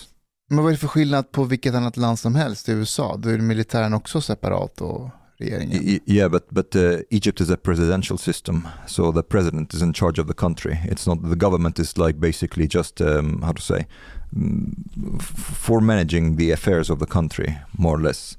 Uh, but it's like the president who's in charge, who's also the head of the military. Okej. So the the government doesn't really, the government has no oversight or power over the military, basically, or the president. Inte president heller? No, the government don't have like power over the president. Okay. Wow. Yeah. Men då är det ju inte en government. Yeah, well, yeah, but the president of Egypt can dissolve the, the parliament. It doesn't like what's happening. Okej, nu- no parliament for a Men, couple men of om, years. om Home. vi ska fokusera på Iran nu då? Men okej, man, man kan säga så här. Det finns en väldigt svartvit bild av Iran i väst. Att nej men Iran har ett zoroastriskt arv, eh, vi vill vara västliga och vi vill ha demokrati och så är det svart på vitt. Och vårt krig är mot islam och slöjan. Eh, och det är inte riktigt så rakt av. Utan Iran har alltid varit en så här, mittpunkt i världshistorien. Liksom bara om man backar hela vägen tillbaka till Silkesvägen. Vänta, det här lät ro- roligt. I, i, i Iran, En iranier ser sig själv, ja men Iran, vi är mittpunkten allting. Men det är ju sant. det stämmer ju. Jo, för iranier ja. Men det så säger säkert svenskan om Sverige också. Nej, för att Kamerun Sverige har varit längst- samma sak om sitt land. Och Alla säger samma sak. Säger samma Men sak. fortsätt. Nej, men om du, om du tittar på all världshandel som har skett i de delarna av världen som har börjat lägga grundstenarna för det vi idag kallar för civilisation. Kommer från Iran. Nej, det, jag säger inte att allt kommer från Iran. Jag säger inte att allt kommer från Iran. Triangia-köket kommer från Sverige. Ja, men, men Iran har alltid varit ett genomgångsland. Du har gått, folk har behövt passera Iran för att gå från öst till väst och tvärtom. Sidenvägen och Could sådär. have been Iran who destroyed Nord Stream? Ja, vänta lite. Ja, för, för att få bort blickarna från eh, slöjprotesten. ja. Ah, Nu. den teorin hade vi Den, den köper jag faktiskt. Varför? Det låter bra. Hade inte du varit lite stolt Ashkan om det var Iran? Nej, Han är, nej. Han är, Älskar Ashkan, he's like, varför? För det är det islamiska styret som har gjort det i så fall. Och jag backar inte någonting som de gör, ever. Fastän de jävlarna har lyckats med alla sanktioner och allt shit, så har de ändå lyckats upprätthålla någon form av samhälle i 43 år. Det stör mig. jag måste säga att eh, iranierna i Sverige har varit väldigt aktiva på sociala medier senaste veckan. Det är påverkansoperation. Nej men alltså, ni har verkligen, eh, det känns som att ni är enade i den här frågan. Det, det är ett tecken på att Putin är Faktum är, inblandad. för första gången, alltså jag har ju många, eh, jag följer många iranier, jag delar inte så mycket, alltså det, vi både, vi alla är iranier, men vi har inte så mycket gemensamt. Med den här frågan så upplever jag nästan att det är, råder mer eller mindre konsensus. Det är för att det är många av exiliranierna som är i Sverige de, de har väldigt liknande vyer kring regimen. Mm. Eh, om ni såg videofilmerna som kom från London, där iranier gick ut på gatorna för att manifestera och demonstrera mot regimen. Där blev det ju bråk. Mm. Och slags- Det är ju någon... Eh, De attackerade ambassaden i Norge, iranska, idag. Gjorde de? Ja, de kastade stenar mot... och jag skulle säga att det eh, skulle kunna hända även i Sverige också om inte det har redan skett. Varför har det inte skett i Sverige? Det hände 2009. Ja. Det hände 2009. Kan du berätta om 2009 lite grann? Det var ju någon gröna revolution. We, we haven't. Uh, let's just like go with the timeline a bit, Yeah. a bit more.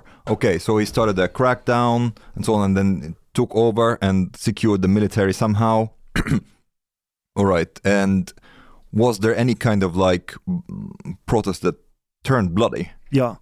Ja, Did they open fire? ja. Flera. All right. Det har varit massavrättningar, de har ju liksom eh, tillfångatagit massor med politiskt aktiva, torterat dem. Och det var bland annat då som många valde att fly från Iran för att de visste vad som skulle hända dem. Right. Bland annat jag och våran familj och typ tusentals andra som kommer till Sverige kommer på grund av eh, de händelserna. Men ville inte du bli en iransk Hezbollah-krigare när du var liten? Nej, det vill jag aldrig bli. Men vad skrev du i din bok? Att du, du tänkte Ja, det var, bli... tanken var att man skulle kriga emot mm, iranska regeringen. Jaha. Ja. Mujahideen. Så det skulle vara Mujahedin som krigar emot den nuvarande regeringen. most of the time in revolutions, there comes, and it has been the case in the Middle East, there comes a point if there, if there is a revolution, the police pushes, and the military maybe is deployed, and then in the end, the military has to make a decision: are they going to start shooting the people or not? So they ha- they have to choose, and they and then also like sometimes that even the generals they start also trying to see um, to, to, to, to sense how how that the mood is among the soldiers because they will ask them to shoot their families and they will they go along with it or will, will they will they basically lose control of the military? And quite often they'd rather lose the regime than lose control of the military. Um, so if they decide to to back off then yeah it's done. Nu är det nu eh, några konton på Twitter och Instagram där det ser ut att vara liksom general eller den högt uppsatta personen inom militären som är ute aktiv och manar till att fortsätta och protestera och demonstrera. Va? Alltså, de, de bor i Iran och jobbar för regimen? Eh, ja, det kan inte jag säga, men jag ser det är en snubbe, jag har inte riktigt bra koll, men han har liksom militäruniform på sig, han har tre stjärnor. Iranier. Eh, som, eh, som går ut och tar aktiv del i det här och eh, manar till att fortsätta protestera. Jag fattar inte, är han en del av Irans regim? Då borde han, han, han, har varit, nu. han har ju varit med, inom militären förut. I och med att han har haft Okej, militärkläder på antar sig. jag att han är i exil någonstans i Kanske Europa. Okej. Jag är osäker. Jag tycker det var intressant, din farsa sa att, ehm, att man inte var redo för en revolution, att man inte var mogen. För han säger i princip att ibland är man inte redo för demokrati. Och det kanske låter lite provocerande att säga så, att en del människor eller länder inte är redo, men, men alltså en del länder är ju inte det. but but uh, okay I, I, I, jag håller med dig. Jag håller också med. Ja. but det there handlar ju om could en kultur be och ett sätt att tänka. Could be, but there's also another aspect to this. Quite often, it's also about organization. You know, um, for you to be able to take power, you need like a critical mass to push who's in, uh, like uh, whoever is in power um, out. But also, you need somebody organized enough to take over. It's Yeah. not, so. uh, You could be like aspiring for for democracy, like for example, a lot of people in Egypt, they were kind of like aspiring for democracy. Actually, there is like again a lot of parallels because recently, the Islamists and the Muslim Brotherhood, in the beginning of the revolution in Egypt, they actually some of them even said, no, no, no, we sh- we have to like uh, uh, respect Wali al Amr, which is the ruler. They actually were against the demonstrations when they saw that there is enough people on the street and actually that this could be something they just went in afterwards after a while and then they were the only people who are or the only movement that was organized in Egypt. There was just like the military, the regime, and then the Muslim Brotherhood. Who else would take charge? Um, and then they took charge afterwards. Uh, then the people rebelled again. Then the military came back. Det låter, det är väldigt likt, det finns jättemånga likheter med det min pappa sa om 79. Mm. Att till slut så skickade de ut militären och militären ville inte skjuta på folket och så var de tvungna att byta sida. Men den enda som var organiserad nog att ta över, det var fucking Khomeini. Och frågan är, efter den revolutionen, hur mycket brain drain Iran har haft? Hur många som har bara lämnat landet? Så vad är sannolikheten att det finns någon som kan ta över idag? Den är ju ännu lägre, nästan. Is is there any kind of like figure or or a movement that can take over and someone that has Under- hierarchy that has Under Trump, när det var Trump som styrde så verkar det som de satsar ju jättemycket på eh, Folkets Mujahedin. Men sen nu när det har skett en skifte så är ju inte de n- särskilt relevanta. Så Folkets Mujahedin ska ju absolut inte ta över Iran. Nej. Det är det värsta som kan hända. Det är ju Exakt. värre än vad det är nu. På Ja, men han är sätt. försvarare nu. Nej men jag håller med, jag, jag, jag håller med för de är totalitära och extrema också. Så Ja. de ska absolut inte komma till makten. Men de är väldigt jämställda. Det är ju i vart fall de signalerar utåt. Men eh, de är ju extremister så jag skulle inte vilja att de skulle komma till makten. Det skulle kunna vara folk som sitter i parlamentet som har erfarenhet av politik och makt som, som egentligen inte är konservativa hardliners. Någon sån kanske skulle kunna dyka upp. Eller kungens son Ja. i, från Los Angeles. Det är nog en, det är inte en helt otrolig scenario om han skulle komma tillbaka. Om han skulle komma så skulle nog han bli eh, välkommen med öppna famnar. Tror du det? Ja, av väldigt, väldigt många. Mm. Och även nu Okej. när man ser på de här bilderna eh, som man ser på Instagram så är det ju många bilder från kungafamiljen som är, eh, liksom tycker in, dyker in också. Nu har jag en, en fråga till Hanif och Ashkan, men också Omar. Och lite Chang. Vad skulle hända om det blir en revolution i Iran? Man störtar den islamistiska regeringen och så kommer kungens son tillbaka och tar över som en kung. Okej?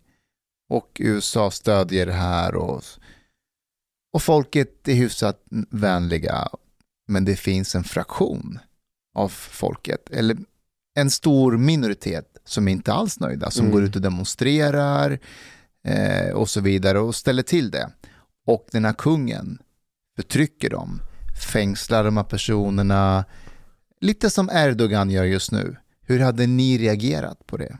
Alltså om kungen ska komma tillbaka så måste det ske en väl på en pragmatisk sätt. Han måste komma tillbaka i en form av symbolisk kung för att kunna erbjuda fria val och där alla andra ska få ställa upp och delta och den som vinner makten får styra landet.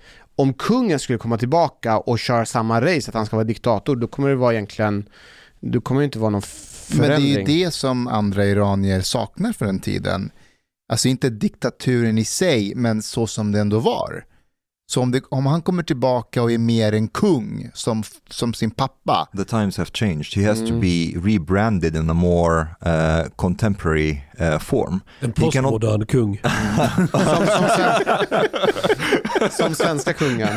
uh, uh, it can be like some something in between, not necessarily the Swedish king, but I think to have some legitimacy, especially in the West, he will try to be like Western friendly. Ja. They will have democratic elections and so on. So I don't think he will go full full like. vi pratar om Mellanöstern. Nej, nej, nej, vi pratar om Iran. Okej, Tack. skitsamma. Mitten av jorden, centrum av universum. Men det är They, they are sant. not they are not as violent and aggressive. Men allvarligt talat, allvarligt talat hur, hur hade ni reagerat om det blev hyfsat bra, kvinnor fick rättigheter, inget slöjtvång, det blev mycket bättre än nu, men han förtrycker de som inte är vänliga mot honom, de som vilket sätt? Fängslar dem. Han fängslar dem och i fängelset förekommer det tortyr och han visar de andra att jävlas inte med mig, ni får massor med frihet nu, Kvinnor får gå på universitet, det, det, det, det, det är bättre nu, men om ni jävlas med mig då, då, då kommer jag fängsla er. Jag tror- Hur hade ni reagerat på det? Jag tror att det scenario som du målar upp är väldigt troligt även om det blir en skifte. För jag tror att liksom tortyr och sådana här grejer, det är inget som bara försvinner över en natt.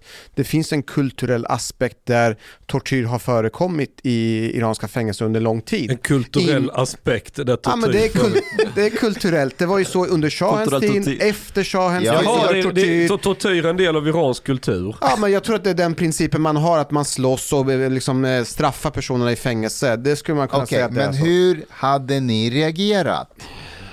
Eh, Jag hade tänkt, det här suger, det här kommer leda till ännu mer tension och en till revolution om 20-40 år. Men det är åtminstone lite bättre än att ha ett islamistiskt styre. Får jag stoppa För då, er? trycker, då förtrycker du inte folk för att de har fötts med ett visst kön i alla fall. Okej, förstår ni nu de Erdogan-vänliga turkarna, afghanerna och alla andra i Sverige och i Turkiet som typ säger likadant om Erdogan fast ur ett annat perspektiv. Ingen kör med honom, han älskar sitt land, han vill sitt folk väl, han har en vision, samma sak med Eritreas diktator.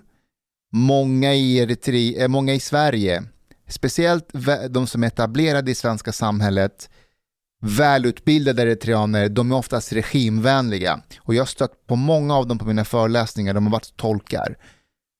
I bilen när de skjutsar mig eller vid pauserna, i rasterna, då säger de han har en vision, vår kung eller Men då vår president." stödjer de personen i fråga. Ja, ja, men Jag skulle aldrig stödja jag, jag förstår, men när jag tar upp med dem, så här, du vet Dwight Isak som är fängslad och mänskliga rättigheter, att man fängslar, de, ingen är perfekt, säger de. Men det, här, men det är ändå, det, det, är några ägg, några ägg som måste kläckas för att du ska nå en vision. eh, Nej, men det Du menar där, att när sossarna röst, folk röstar på sossar i Sverige, okej, landet håller på att gå åt helvete, energikris, migrationskris, kris på kris.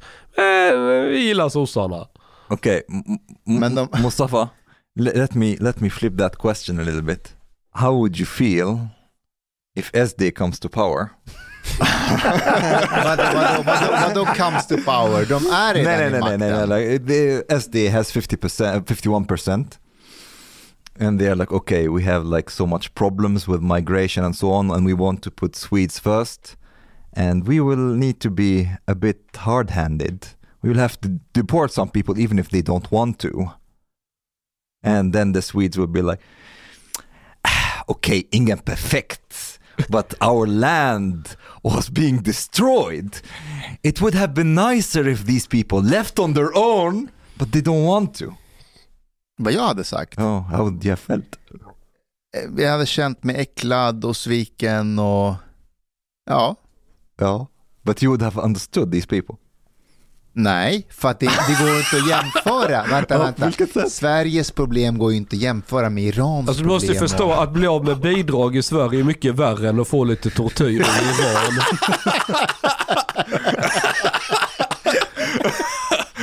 Ja. Ja, men fattar ni min poäng lite? Det här är inte ett försvar till Erdogan och eritreanerna som stödjer eh, Jag fattar, min, jag presidenten. fattar min, but this was my counter. It doesn't need to be that way. Nej, för de som, de som är ute på gatorna nu, de skulle aldrig acceptera en till diktator. Exakt. Det tror jag inte. De är mycket mer välinformerade än vad min föräldrars generation var när de gick ut på gatorna 79.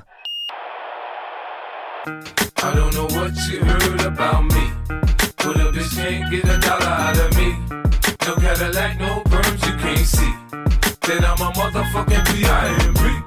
I, want to talk about Magda Gad. Hon är lite flörtig när man skriver med. Alltså, du, ja. du ser, jag har jättelånga konversationer med henne. Well, som, okay, this is not what I wanted to talk about. I was going to talk about something.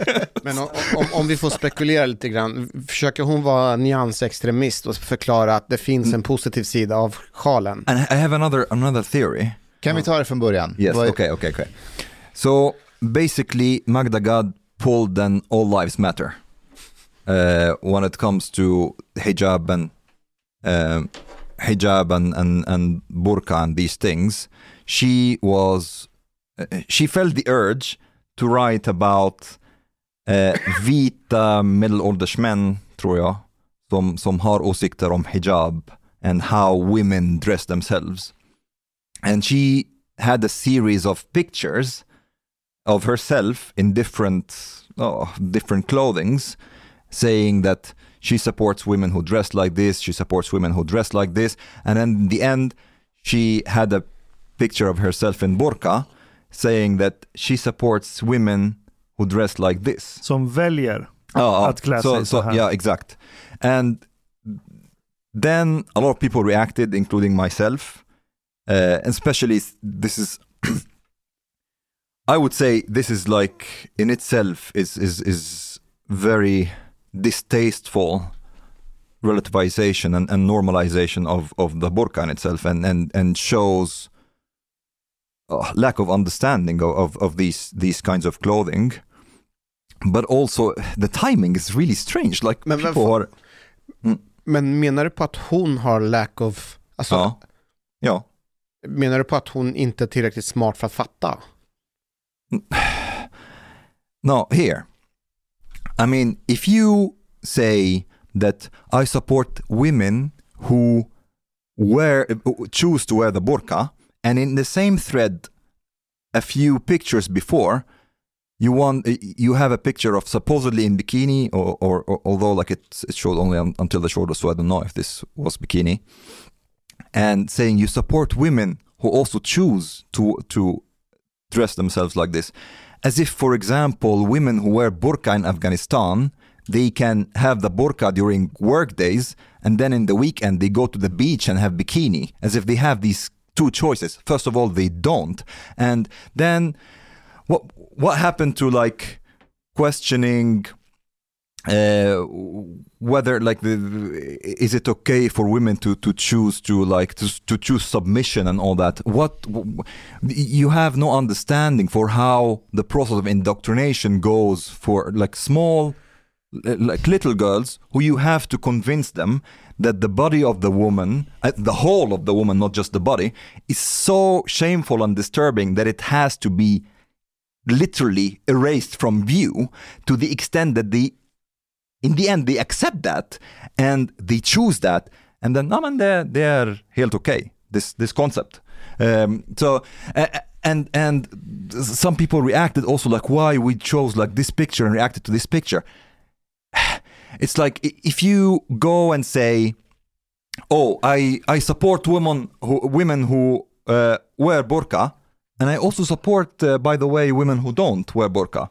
This does not change the fact that you are normalizing and, and defending the burqa in itself. Kan det, vara, you- kan det vara så att hon egentligen vill trolla och bara få Nej, uppmärksamhet och fokusen om, handla om henne? För hon borde ju inte vara... I don't think so because of, of, of couple of things. I have a theory that she she is. Uh, we, we have to call it some. You have to help me with the term, Ashkan. We have to find a term for anthropological extremism. People who who basically like anthropologists who go to the natives and start to like you know interact a lot with the natives that basically the habits of the man natives. får en lojalitet till not dem not just that. sätt. It starts to get normalized, you know, like the anthropologists who go to like native tribes and they like, oh, Det är okej att ha they- sex med they- barn. Yeah, exactly. Here they have sex with children over here. Jag vet- Vem är jag att ifrågasätta Ja, deras Jag vet inte vi kan kalla det, antropologipatrioter. Man får någon slags, patri- det, det är som lokalpatrioter som bor i ett område. Med varandra kan man säga så här, fan det är Men- inte bra men att det Magda sprängs vet här och ju- så. Men om någon utifrån kommer och säger så här, fan jag verkar lite problem med ert område, det sprängs, "Äh, sprängdes inte igår. But but, the, but Är det inte lite Stockholmssyndrom då? Att du går dit, blir en del av, hänger med befolkningen en stund, sen börjar du försvara alla deras värderingar. it's it's a little bit like that. But something else also is a bit strange. Like somebody pulled a tweet for her, like uh, from 2020. She she writes uh, she's writing this in, in the tweet. När man bor i muslimskt land blir den här slöjdebatten debatten svår att ta till sig. I de muslimska länder där jag levt har detta med ett sjal aldrig varit ett ämne för debatt. Det har aldrig ens lyfts. Vi möts, gör våra saker, sätter på sjalen och skår när vi går. det här is, is like så, his, det, det är osant och historielöst. This is not true. Like in almost all Muslim countries, there have been women historically and contemporary who who like rebelled against hijab, niqab. There is a very famous like uh, uh, feminist in Egypt in the, uh, it was 19 uh, beginning of the 20th century, Hoda Sharawi, who um, uh, in a very big protest, she she took like the the chador and she said we will not basically be enslaved uh, uh, after today. In Egypt, for just uh, uh, like six years ago, there was a big campaign. Where women try to, uh, especially young women, try to take uh, the hijab off, and then there was a very big backlash from their families, and they were posting pictures of themselves beaten up and so on. So, Iran, how come you Okej, write okej. something like this? It's a Eh, bit strange. det är- Okej, så här. Hon har, hon har en poäng, men inte att det är så i länder, alltså i hela landet. Om, om, hon, om hon har varit i en by i Afghanistan, alltså i en håla med, med, med, med klanby, nej, där är ingen debatt om, om, om slöjan Hon eller burkan. muslimska länder. Det är därför det blir har- fel. Det är därför det blir fel. För hon har rätt när man kommer till byar som är helt isolerade från staden. Det, kvinnorna där But- går inte upp och tänker varför har vi på slöja eller burka för den delen för att de alltid har haft det. But, but this De is är inte like medvetna. this is too obviously untrue, like of a statement analysis to, to make, or a bit like sorry, not not very clever analysis to make. Uh, to the extent that it's just like it, it, it qualifies to be propaganda. If you ha- if you make this statement and you have such this big platform and you're saying i, in the Muslim countries I've Jag been to, there det hasn't låter- been a debate about Det- the, det- Det är för att du får en batong i ansiktet eller blir flodd levande om du börjar debattera det. but, Och var, var är alla burkabärande kvinnor som kommer att försvara burkabärande kvinnor på Twitter? Vart är de någonstans? Här har de jag kan en... inte se eh, Twitter. Här Inte på Twitter. Jaha, så det är därför! Ja. Men Ah. eh, inte på Twitter, men på Instagram så finns ju en annan vinkel från en massa svenska hijabis. Har ni, eh, har ni hängt med i det? nej. Det är i, i samband med att det är många iranier som går ut och demonstrerar och många bränner sjalen så är det massa andra eh, ja, eh, muslimer som har eh, slagit bakut. Eh, den här tjejen, vad heter hon? Hon heter Rihab Garcia eller någonting. Så Garcia. Garci, Garci, det är skillnad, annars hade hon spanjor. Garci. Okay. Hon skriver någonting i stil med så här, ändå är vi många hijabis som utsätts för ändlösa islamofobiska handlingar av just exiliranier har fått över 100 DM om just sådana historier för att vi inte talar om, för att inte tala om mina egna erfarenheter, men ändå. Och hon menar på att den som bränner en slöja eh, i ett, och refererar till här i Sverige, eh, som är ett, en av världens mest rasistiska och islamofobiska länder, Sverige. Ja, hon så, här, va, så här. Men vad som aldrig heller är okej är att bränna ner en slöja i ett av världens mest rasistiska och islamofobiska länder. Vita och rasifierade personer som står och bränner slöjan och skriker och skriker skällsord. Eh, Hon skrev inte det i, till och med jag kunde säga att det var felstavat. Och, och om det är på de här gatorna där vitmakt, vikt, vitmakt regerar efter den och hur det är solidariskt för en kamp som inte har med, med, ens med islam att göra. Varför bränner ni en sån religiös symbol? Hur kan det inte vara islamofobiskt? Men, men vänta, hijab har ingenting med islam att göra. Jag förstår inte. Vadå, är alla iranska kvinnorna islamofober? Hon men, det är det här vad hon menar på att det här är islamofobi när man bränner eh, hijaben här i Sverige och att det, för att det är, eh, hijaben är så pass eh, religiös symbol så att det blir islamofobi. It, it has to do with language, Ashkan. See, like the things that a lot of things that people in the West call Islamophobia, they call it kufr in in Muslim majority countries. It's blasphemy. So if I say and do the things I I I say and do, nobody would like call me in Egypt. Oh, you're an Islamophobe. Be like Jaha, fucking du är kafir, kafir. Huh? Mm. Um, but here, no.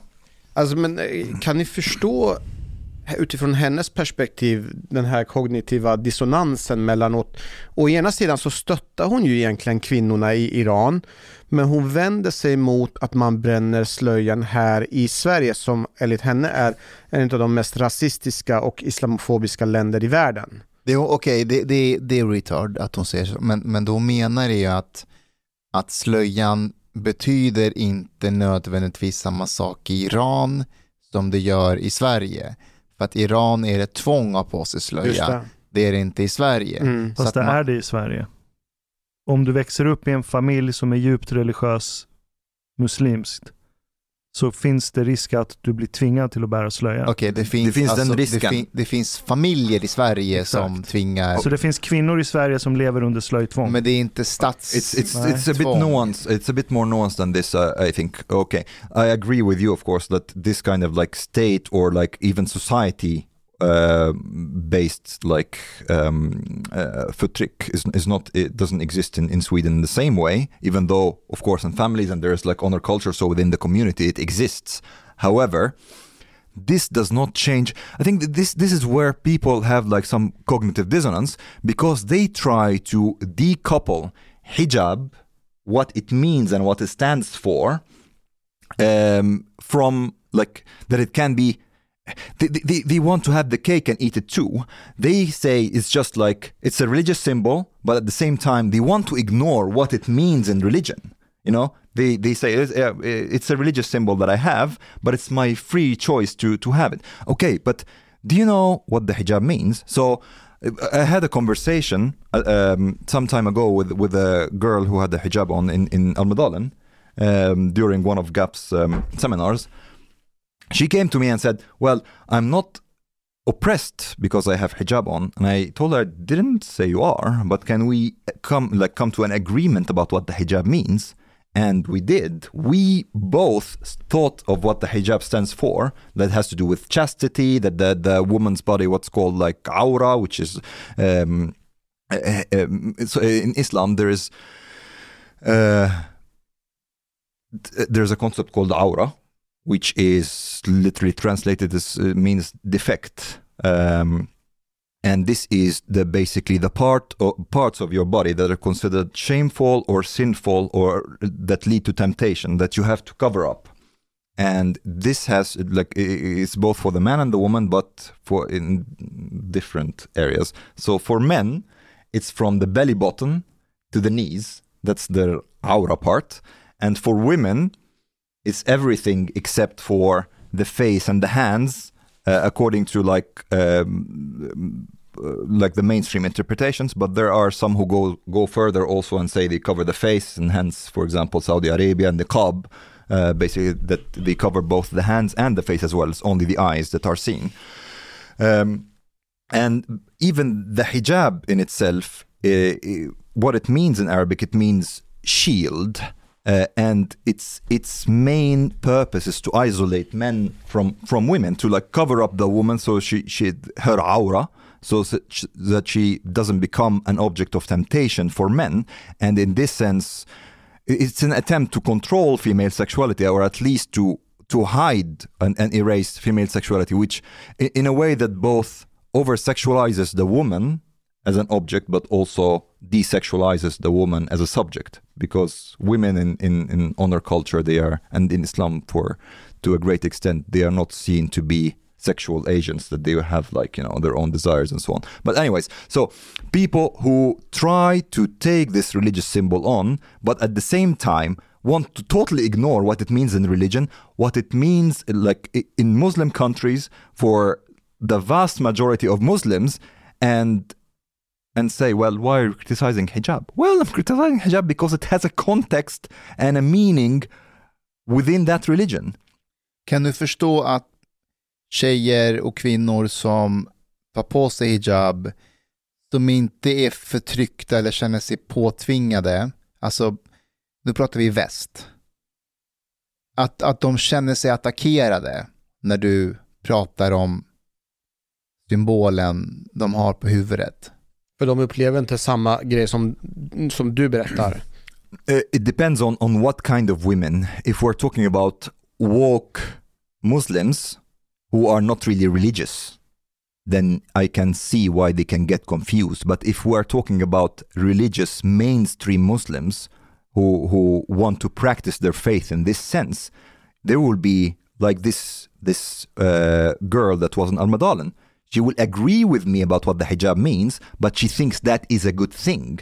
That the chastity of women and, and so on, that she modesty and chastity, and that the woman has to be covered in this way, uh, and that, that that's a good thing for her. And it's a. It, I, I thought this is a bad idea because you have also to understand there's a difference between um, personal choice and um, making a personal choice and uh, making a ethical or moral system out of it. So, for example, if if a woman says that I don't want to have sex because I don't have sex because I don't want to, is one thing. But if she says I don't have sex because it's morally wrong, that's another thing. And the same thing with hijab. If you say I have hijab on just because it's a piece of cloth that that I like and it's uh, and that's it. It's one thing, but if you say, "Well, I have this religious symbol on because it's uh, it symbolizes chastity," you are saying that there are modest, chaste women who have this on, and you have to understand that if you make a moral system out of this, it will impact other people who live under this moral system who don't want to live by it. men okej, jag fattar din poäng. Men de som, se, de som använder första anledningen, jag har det på mig för att det är ett plagg och bla bla bla. Gör inte det en, en, en poäng av att du kan inte bara säga att det här är vad slöjan betyder och ingenting annat. Bara att det finns några där ute som har en annan syfte med det. Uh, I understand, and I thought about this this this point a lot, but again, this will this comes to my view of culture and language and symbols in general and religion that they are more collectivist than individualist. You cannot have a one person culture. Uh, you you cannot like use a symbol and totally ignore what that symbol means to the people, the, the vast majority of people who belong to this this system and this culture. You Men man cannot kan göra just say skillnad på hur det var i Iran och hur det är i Sverige. uh, when it comes to to I, I would say when it comes to what it means, no. When it vänta comes to how it's applied, yes. Vänta lite, om jag tycker hakkorset är snyggt måste jag väl få kunna bära det på mina kläder utan att du ska börja tolka in en massa symbolism i det. Ja, men om man ska ta hakkorset så är det ju en annan, eh, rätta mig om jag har fel, men är är inte hakkorset någonting Jo. från i typ nere i Asien?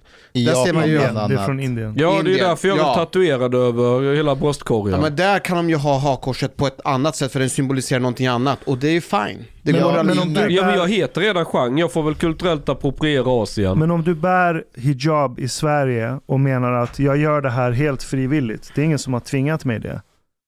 Då borde du ju supporta människor som bränner hijaben för att de inte frivilligt får ta av sig den. Och det gör de. Det de vänder sig mot däremot, det är att det råkar nu vara vita medelålders män, som de säger, som helt plötsligt börjar bli engagerade i den här kvinnofrågan nere i Iran. Och då är frågan så här, hmm, är de här egentligen genuint intresserade av kvinnofrågan, eller är det här islamofober som passar på och eh, liksom delar de här Ja, och det informationerna? är precis det Magda Gad känner och ser när hon går in på Twitter och ser de här männen som skriver om slöjan och hon är i Afghanistan och umgås med de här kvinnorna i slöja och burka. Hon känner stor sympati med dem och hon tycker sig se igenom de här ja, vad ska man, säga, muslimfientliga personerna som hon upplever engagerar sig i frågan och då, då blir hon arg och, och lägger upp det där. Yeah, but but that a lot of her critics are not white people when it comes to this point. Okej, man ser tillräckligt med, jag vill inte använda det ordet, men vita medelålders män som har skrivit om frågan på Twitter.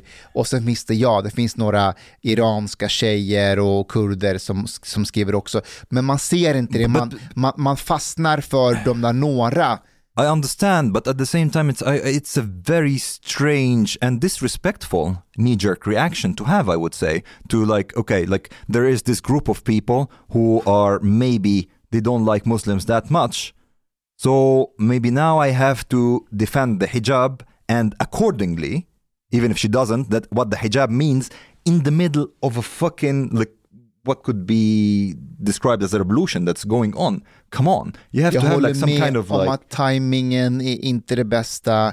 Just nu är det inte en, vad ska man säga, att det det är inget tillfälle nu att kanske ha en filosofisk diskussion om, om burkan och slöjan och niqaben när det där sker i Iran. Jag fattar det, men det är mycket det, det är känslor och hon, hon och andra Hon är känner- kvinna, hon har känslor. Nej, men alltså nu känner jag mig lite respektlös mot henne för att hon är ändå journalist och hon är, hon är liksom en yrkesperson. Men jag tror att hon har blivit lite för mycket påverkad av de miljöerna hon är i. Hon känner sig illojal. Jag tror att hon känner en illojalitet om hon på Twitter på svenska diskuterar hijabens förtryck eller, eh, eller roll när hon samtidigt umgås med de här människorna som bjuder henne på mat och på te och hon, it's hon anthropological extremism.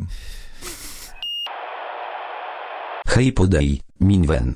Lisna po mejnu. Du emiket fin menisza. Du harbeta lat biliet po klubzista moltit. En miket fin radioprogram i sferie. Tak ware dejso ardiet mojlikt for grabarna at trzopa kafe late ute potoriet. Betalar kningar. Szopa blut pudding til familien. Oka tunnelbana. Eller drika en kal norland zgult poute serviering. Ibland. Dit bidrak jor grabarna miket glada. Dit stot jorzista moltit mojlik, helt enkelt. Tak, minwen.